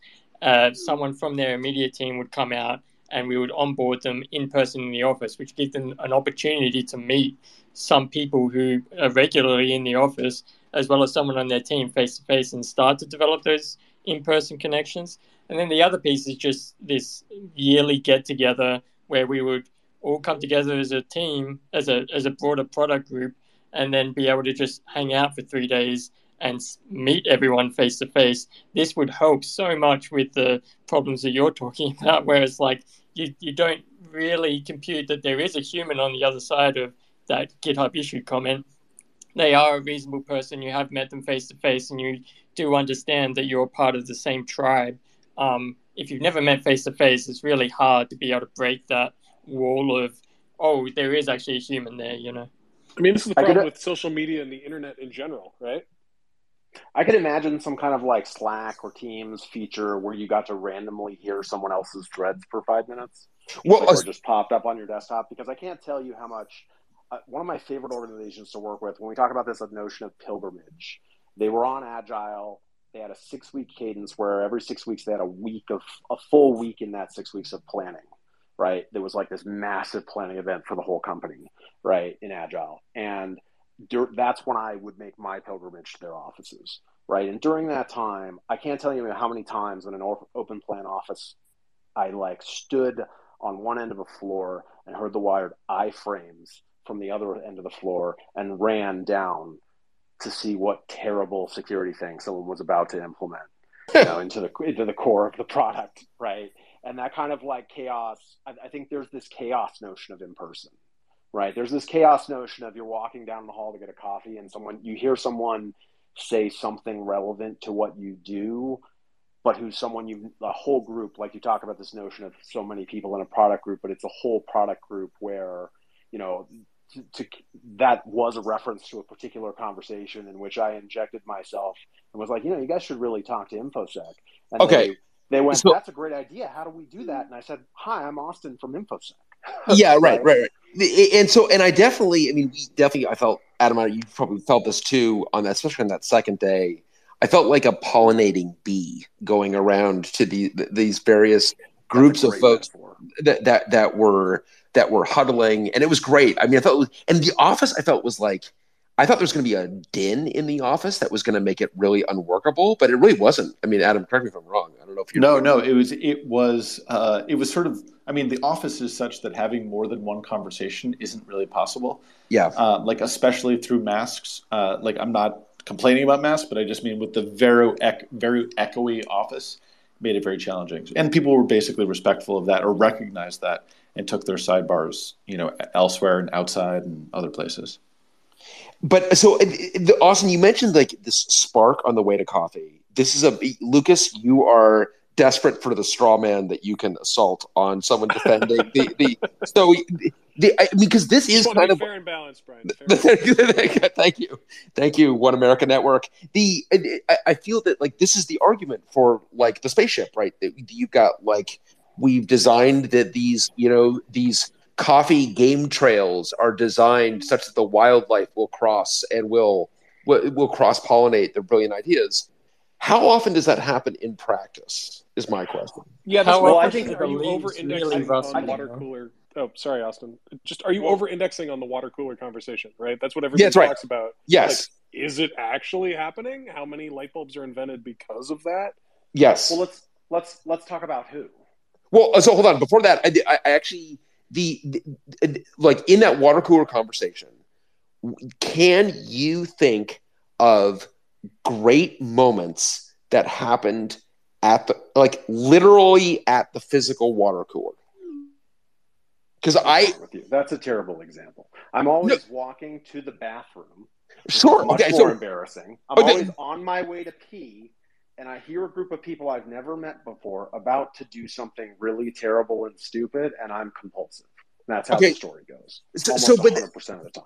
But so and maybe it's just a, a part of your job function, but like that's not the spark of innovation. That's the spark of enforcement. I mean, that is that's like a different kind No, of right. That's almost the opposite of uh, innovation. Yes. like exactly the opposite. No, no, I'm sorry. Listen, I'm, I'm a big data engineer also who turned to security because the platforms are bad. Okay. Like plenty of those things have to do with me listening to someone describe schema that is not going to scale and is going to break. Right. It's not about enforcement. It's about education. It's about being like, you're wrong. You don't know you're wrong. And you're all Dunning Kruger the crap out of this moment. I can But- but- hear you done doing Dunning Kruger as a group together. Right. But but, but And- w- w- wouldn't it be better? to stop this. Sure, but if you actually had that group actually instead of deciding that eh, or plotting their Dunning Krugerism adventure into what have you, wouldn't it be better if that was documented in a document that you could then see and weigh in on and be like, hey, I saw this document that you created in our centralized repository of artifacts. And Yeah. hi, I'm the expert, and I can actually weigh in on this and help you not do the wrong thing. It just feels that like That's rel- all super genius pre Series B, right? Sure. Yeah, I, but Adam, I gotta tell you, like, I'm like going back through like the mental spark moments, and I feel like that one that you and I particularly had was around how to get USDT is enabled probes. You know what? I, I thought you were going to go there because I, I, I had the same example. And okay, wh- where were we when that happened? Uh, I think enough time has passed that we can admit that we were in Shanghai, right? Because if we invented it in Shanghai, I think the Chinese government owns it. We were okay, but no, seriously, where were we? Listen, I think the Chinese I- I- government wants to own it. I, I, I actually I thought we were in I- Shanghai. No joke, but okay. Okay, I actually think I know where. I think I was on the phone with you in my apartment in North Valley. Okay. Okay. Cool. Uh, Were you in Shanghai? Maybe you were in well, Shanghai. well, I definitely have a piece of paper like from a Shanghai hotel that describes the whole mechanism, and I showed it to the patent lawyer, and he said, "I did not see that." It's like, but if you could please just record yourself saying that If after only that, that's expired. recorded. That's right. That's right. That, that actually, we're, we we are so goddamn old that that patent is actually going to be close to expiring. Yeah, exactly. It's fine. It's fine. It's for somebody but- else. I- But I- I see this kind of purpose as like staff engineers at large at the Apples, right? There's people on here who worked at the Apples, who've worked at some of the, the big codes, right? When like staff engineers show up in meetings and they show up in meetings and people don't often know why they show up in meetings because they just felt like showing walking into a meeting, right? And their opinion was valued. Yeah, I, that's called crashing a meeting. I, so Matt, you, you, you're, I, I've got Matt. It, Matt, you've worked remote for quite some time. In fact, I think you were on a, a, a call remotely. What, um, what's your perspective? Uh, so first off, Bryan, long time listener, first time caller. Thank you. um, I, I actually had a question for for Oxide and uh, Lucas as the corporate representative of Apple. you you talked a lot about uh, remote work and the and sort of why meeting people in person actually helps build relationships and actually makes it much easier to work with folks remotely afterwards. And I totally agree with that. One of the things I'm interested in is I- feel like a lot of companies are looking at remote work as a cost savings measure. And so they're both telling people to work remotely, but also then cutting travel budget and saying, yeah, you work remotely and we don't pay for you to come visit. So as you look at it from Oxide's perspective, or Lucas, I don't know what it looks like from Apple's perspective. How do you see that evolving as it moves to remote work? Is there still a notion that companies are interested in bringing people together, or does this become strictly a cost savings measure where if you have to fly people from point A to point B, it doesn't make sense and remote means actually remote? Uh, for, I mean, for us, it's definitely not cost savings. Um, so, uh, and we view it as really important to bring the team together. Uh, I don't know what the cadence will be. Um, it will, you know, of, of the, the, the, quote unquote pilgrimages, um, getting the teams together. I don't know what it's going to look like in the future. I actually think that part of what made this past week really special is that there won't be another one exactly like that one. We've got 50 people in the company. It's, it's, uh, it is well below Dunbar's number, but I feel there is at like some restaurant number. We are like right on the cusp. Well, well not, not only that, restaurant.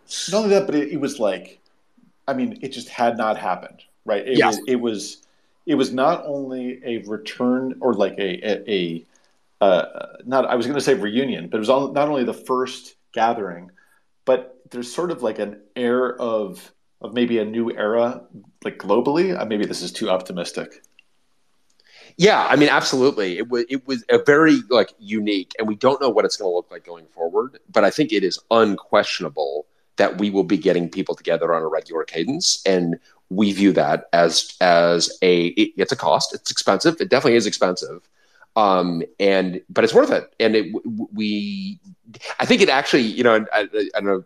Steve dropped down to listener, but it maybe want to weigh in on this. But as we were kind of thinking of the calculus about uh, we, we, and we actually can't get through this without mentioning that we work with an HR services firm that tries to help out on things um, and can be very helpful. Um, they tried to be a little too helpful, uh, and in particular, they wanted to organize some like offsite team building activities, which we really did not want to do. That time was too precious. Um, they went ahead and booked, and I'm not making this up. I don't think they booked a Squid Games themed escape room for That's us. complicated. So okay, Steve is gonna Steve can actually attest to the, the, the veracity of this, and Steve had to had I think had to explain to them that we are actually not interested in anything Squid Games themed. And by the way, have you watched Squid Games? Doesn't Did really... you invite your contractors? Uh, that's right. No, we the, we can have our our well, we don't. Yeah, we don't actually. It's our partners. Thank you, not our vendors. Um, but I, I, think that we also just in general viewed that time that time together as really really precious and trying to figure out how to balance it between socializing and the actual work product but then not wasting any of that time on things that would take away from it. Yeah i was just going to say i think um, not cost savings actually highly highly valuable. Like folks left the week really energized and i think um, this is going to pay dividends far into the future. And yes, expensive. Thankfully, we avoided said Squid Games and Lego Team Builder exer- exercises and a few of the other things. But um, no, I mean, just coming out of this week, it's an easy justification to go do this again in six or nine months, and um, it, it it's high, high, high value getting everyone together. So I think unquestionable that we're going to continue to do it. Um, and I think Matt, from to maybe the question of like, all right, so why is Oxide remote?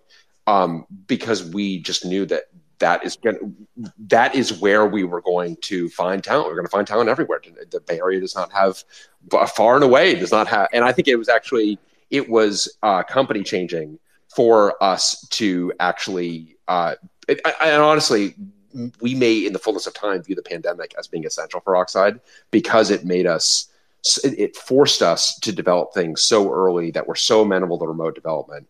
And then that remote development was in turn absolutely essential. We have so many load bearing folks across the company.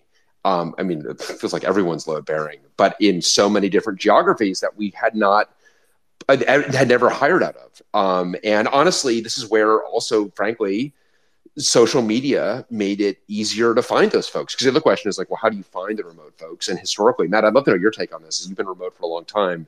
I mean, you were in you're in the Bay Area and then remote. Do you feel that that Bay Area time was really essential, uh, Matt Amdur, for to kind of build that network that you could kind of build upon going to the next gig? Yeah, absolutely. It's one of the things that I actually found a little bit weird, which is I've been on the East Coast now for I think 15 years uh, or more, Um, and my network is still primarily West Coast based, which is the folks that I met in person there, from engineers to VCs to everybody else, are the folks that, for whatever reason, I've kept more in touch with. And so I, I live just outside of Boston. It has actually a, a, pretty, you know, compared to other places in the country, a pretty thriving startup scene and, and technology scene. But my connections and understanding of it are quite weak as compared to everything on the West Coast. And I think it gets back to what folks were, were bringing up before, where the in-person meetings and the folks that you can spend some time with and build a relationship with becomes much easier as you go remote to follow up with as opposed to you know starting fully remote and getting to know people that way so for me it's been a challenge where you know i'm someone was talking earlier about being german time zone. I'm west coast time zone. My day is very focused around the west coast. I don't know a lot of folks who, who sort of experience the east coast technology as their primary place of focus. Matt, matt i have a question though. You, you've been remote a long time. And as we went into the pandemic and everyone became remote, did you find that that it was sort of easier for you as everyone was remote? In particular, um, you know, I can imagine these water cooler conversations may be great for inspiration, but also exclude anyone who wasn't at the water cooler, which you tautologically weren't. So, did you find that like fewer decisions were sort of made in invisible ways? Um, I think what I would say is First off, like if there was any upside to the pandemic, it was being a remote employee and watching everyone else have to struggle through what you'd struggled through for years before. like, and I, I, it's like Schadenfreude. I shouldn't find happiness in it, but the first time I had to watch folks on the team give a tech talk remotely over Zoom when no one had their video on. Ah, say, how's it going? I, yeah. Like I don't understand. Like, does anyone have any idea what the hell I'm saying? Like, does everyone oh, get it? Going, welcome to my world. Yeah, yeah, fair enough. Yeah. And and so like listening to people complain after that, I was like, oh, that's really hard. Like I feel terrible for you. Yeah, like you know, welcome to the last decade. Um, so I, think the pandemic actually made things easier in some respects because everybody had to suffer together and learn that being remote or when people don't mute their phone or when their microphone doesn't work, it's harder for everyone. Um, what I found in terms of the decision making is that unfortunately, I think a lot of the folks that were local that moved remote sort of kept talking to the same set of folks. And what was harder was to convince people to, to break outside of their social circle. And social, I don't mean like, you know, friends. I mean people that they work with on a day to day basis or collaborate. And I think it gets back to that notion of the, the, the, people that they'd worked with previously in person and had a relationship with tended to be the people they'd reach out to and talk to when they were remote. And I, I'd say it took us at least eight to 12 months to get people to think about, hey, like when you make a decision after a small conversation with people, send an email or write it down or let other people know or any of these things. Um, and so after a year, I think it did get better, but it, it didn't improve at the pace Adam uh, that I had sort of hoped or expected it would. Interesting. Yeah, interesting. And I feel we, we had an advantage, honestly, being at a formative stage when we were doing that. We were we didn't have to tell people to write it down because that that's kind of the culture that we were in the process of already building when the pandemic hit, which I think made a lot of that stuff easier. One of the things that we added that um, right as the pandemic hit, a couple things. One of them was a daily water cooler that is deliberately non-work related, time boxed conversation that is 100% optional. And some folks opt in, some folks opt out, some folks opt in some of the time and opt out some of the time. So when I was at Microsoft, um, so my team was 100% on site before the pandemic and then once the pandemic started, our manager um, uh, put it, an optional uh, weekly you know, water cooler chat on the calendar so we could just yeah hang yeah spend time yeah, hanging out and chatting like we used to do in the cafeteria at lunchtime. Yeah, and I think that that that's been interesting. I mean, that, that to kind of have that that that daily unstructured time has been has been fun. It's been allowed me to get to know the colleagues that for whom that because I think we what we found is like some people really needed that, and some people really don't, and that's fine because we've got you know it kind of depends on where how introverted versus extroverted versus you know how kind of important that stuff is to you. But I have really appreciated the folks that are there on a regular basis. I've gotten to really know at different levels, and I've, I've really appreciated it. Another thing, Matt, that you mentioned that I think is really, really important, and Lucas, maybe this will will really satisfy the other side of this, is I really don't know how people start their careers in an all remote world. You know, you graduate from college, you're 22 years old, you know, you you get you get your dream job, and now what? Like, do I move?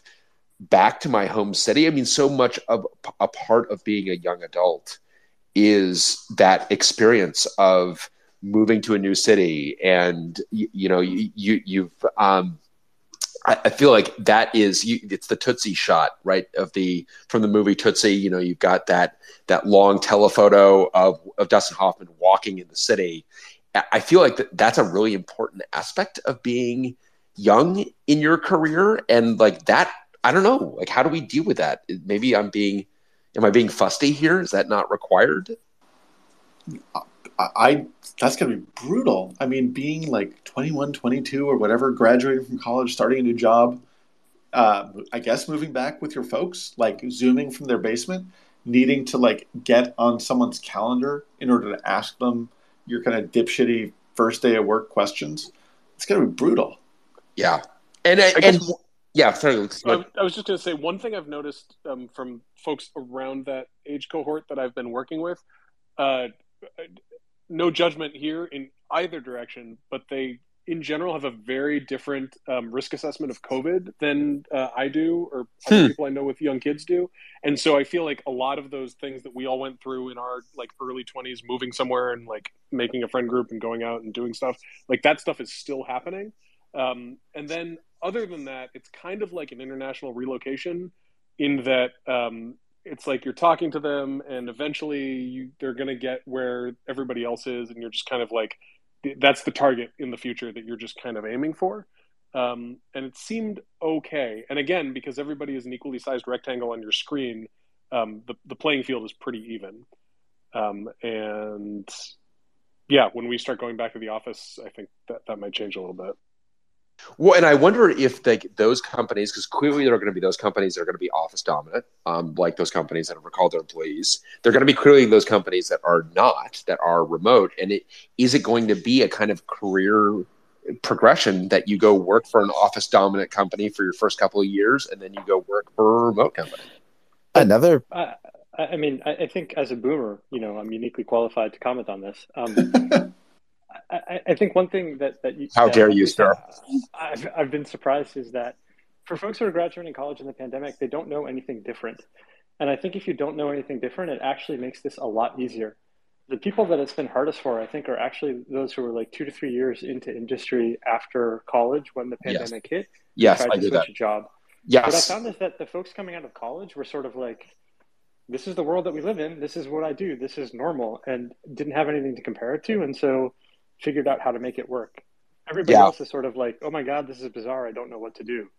And so the longer it's gone on, I think that's gotten easier. But for folks who are really just starting, I think they don't know any better. And in some sense, that's made it a lot easier.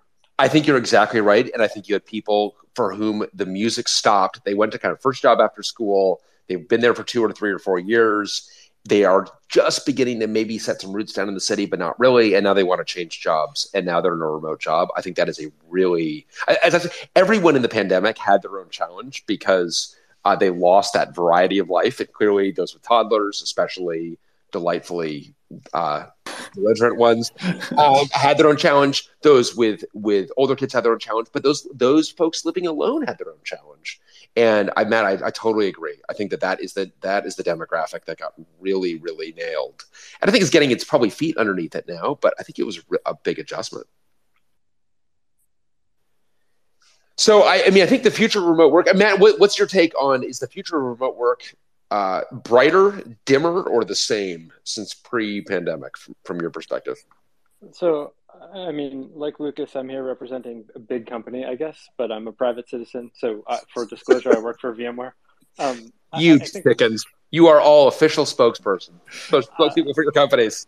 I, I think every company is different. What, what I've been happy about is that at least at VMware, they they formed, as any big company would, a future of work committee. Um, and so you know, like big companies do. We have process, we have committees. But Okay, wait a minute. Okay, hold on, hold on. Stop. This is Are like you on is this like- committee? Yeah. No, wait, first of all, this is like Adam's sharp and faster from last week that I still am still adjusting to. Um, sharp and faster. I had so many questions on, or sharp and fast. excuse me, Sharp and sharp fast. Matt Matt Matt won the Sharp and Fast award, but that's a story for another space. Okay, so the, the, the, the committee to decide the future of work I mean, clearly there's a talk about like what size is the table, what is the shape of the table in that room. I mean, clearly, how does that committee work? Is that a remote or is that in person? I mean, first of all, Bryan, it's the Future of Work Committee, not the Committee for Future Work. Two very different committees. Both exist. right, both exist. For the Future of Work Committee, uh, it's basically full remote. They picked a bunch of people at various levels, people who had been full time, people who had been full remote, people who had just started, and threw them in a room and said, "Hey, in five years." Do you want to be working in an office? Do you not? What do you think work should look like? And you know, I, I think one of the positive signs is that what came back was uh, there's no one answer for everyone, and the company wants to figure out how to accommodate that. And so, what the company's pushing towards is saying, you, you pick. You can be fixed, or if you're going to be in the office four days a week, you get a dedicated office space. Pick what you want. You can be flexible, where you have hotel space. You know, and there's an expectation that you come in a couple days a week, but you set your own schedule, and you can be full remote um, and depending on the job and the group, there's some constraints in terms of, you know, if you're working on fixing switches in the lab, it's hard to be full remote. But for other positions, if you're doing, you know, software development, you can pick what works best for you. And so I, think the future of remote work is actually brighter today than it was prior to the pandemic in that it's way easier. We have way better tooling. People have suffered through phone calls. You know, it's still two years into it, and I have to tell people mute your mic if you're not talking, but I have to say it less than I did before. Um, and I think people have seen the value of having that flexibility. What I hope happens is that it continues in that trajectory and people don't look at it as a cost savings measure, but as a how do we hire the best talent? How do we spend the money to bring people together to get the benefit of in person and allow remote to be successful? But it's yet to be seen. Yeah, I mean, I think that the the big upshot for anyone who is remote um, of the past two years is that there are significantly more employers and significantly more opportunities that are open to people working remote than there were two years ago. And that I think is a trend that will continue just because every company is realizing what Trello worked out about five years, uh, five to ten years ago, which was if you open up a position to allow remote, there's just a significantly larger hiring pool because not everyone lives in the city that you have your office or offices. There's just a huge amount of people who don't live in whatever major center you you set set your base in. Yeah, absolutely. Very good point, Horace. I think you're going to have our closing thoughts here as we wrap up. Uh, what's on your mind? Yeah. Um, hey, everyone. Uh, yeah. Uh, long time listener, first time speaker. Um, yeah. Thanks for having me. I kind of just wanted to say something because I was in the demographic that was that was spoken about a while ago, where I was out of college for a couple of years, and right when the pandemic hit, and yeah, I, it was pretty spot on. It was so I graduated college, um, started at Microsoft, had an amazing onboarding experience, got a career started realizing that college taught me nothing about how to work in industry, and so was having fun learning how to do all that stuff spent like a year in the office and then spent a year um, remote during the pandemic, and then I switched jobs, and that was that was a big shock. Like even having a couple years industry experience, you could see that it was markedly different trying to onboard uh, remote, remotely at Google versus what it was um, being in person, and it's like I would I, am the type of person like I, I loved when we were um, being remote because um, I'm naturally kind of introverted and uh, I don't always like to be around people, but I realize when it comes to tech, when it comes to um, getting my work done and stuff like that, I did value those quote unquote water cooler chats because it does help. It it it helps me tremendously when I can just overhear two like senior engineers or two principals just go at it arguing um, or just discussing oh, something yeah. that I, w- I would never have heard that conversation if I was just remote and they're remote and they're just messaging each other one on one. But now I can just listen and overhear and learn so much. And that's like one of the biggest ways I learn.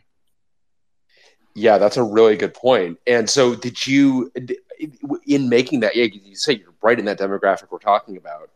in making that transition, it sounds like you were ultimately able to make it. But it's it, what kind of got you through it? Was it just a matter of a longer adjustment, or um, so good. The good thing is that for me, um, for at least my team, at least they onboarded a lot of persons during the pandemic, so they got good at onboarding persons during the pandemic. So yeah, uh, they had like really good docs, really good like recorded um, recordings of how or code base and stuff like that works. So there's a support structure, and you have a mentor and stuff like that.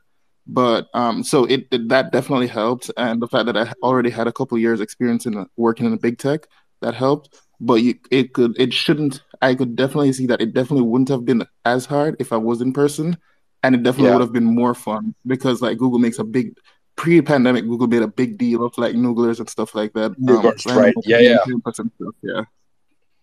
Yeah. So, and did you? All right. So, and what were some of the onboarding things? I mean, you mentioned a couple of them, and maybe that's it, it was kind of that kind of content uh, that was helping you get caught up. Um, and obviously, we were all getting kind of better at it as the pandemic continued. Uh, did you have you met your coworkers at this point? I mean, have you gotten to the point where you've been able to get back together with them? Uh, so my entire team, we had like kind of a, a meetup last August. We were just like at the outdoors at the picnic, um, like picnic event. Anyone who wanted to show up could show up, and so most persons did. Um, that's so I met. That's the one time I met them, and then Yeah. Google offices have basically been open since like last summer, so you can go in if you want to, and I've been going in um, most days of the week. Um, but only like two members of my team also did that, so they're like two people that I see pretty regularly, but um, also don't work with like closely. They're not in my pod that we're working on the same project. So it's basically been I've seen a bunch of Googlers, but not Googlers that, that I would say work with on a day to day basis. It's just Yeah, go interesting. into the office. Yeah. and I assume that that picnic in August must have been a lot of fun to actually get with folks in a purely social setting. Yeah, that was the in August was pretty good. Yeah, interesting. Well, I think that is. I know we've. This is obviously a topic that that it, a lot of us are thinking a lot about. Um, and uh, Lucas, Matt, it was great to have uh, the uh, old friends join us, and Horace and and other newer faces. Great to hear your perspective from uh, folks that that are working remotely. I mean, I think that remote work is is here to stay in our domain, and we're going to have to figure out a way of getting the, the best of all worlds here and uh, getting some of that spark that we get by being together and not uh, you know having folks especially early in their career that don't have that opportunity. Of course i love the way you described like overhearing that that conversation between two senior engineers and learning so much from that. How do we create opportunities for that while still recognizing that it's going to we're not all going back to the office we're not all being recalled like defective car- carburetors Okay, I have never, I have not heard anyone at Google call it the recall. We just call it Okay, RTO, okay. return to office. Um, but I'm not going to say no one at at Google has ever said that. I've just never heard that. Everyone just calls it RTO. and you're speaking, Horace, in your role as the official spokesperson for Google. All right, thank you very that's much right. for that. Th- Thank you very much, Horace. You, hey, you other chickens at companies can learn something from Horace, who's willing to actually speak for his company. That's all right. So th- that makes more sense, Horace. I, I, I heard maybe it was like two or three Googlers call it the recall. Maybe they were all calling it pejoratively the recall. RTO still sounds like a defective part. Uh, it still sounds like an R. The part's being set back for RMA, but it, it's uh, it's at least less overtly defective. Bryan, as a biological leaf node, thank you very much for having me. You- You're welcome. I, I I hope you can titrate successfully um, with with your other with your biological superiors or whatever Lucas, Lucas is. So I don't know. I don't know what I, I don't know what I don't know what he calls his the uh, the, the non-leaf nodes. But um, thank you, everyone. Adam, thanks. Thank you very much. It's a, a great conversation. Yeah, thanks, Bryan. This is a good topic. All right. Take care, everyone. See ya.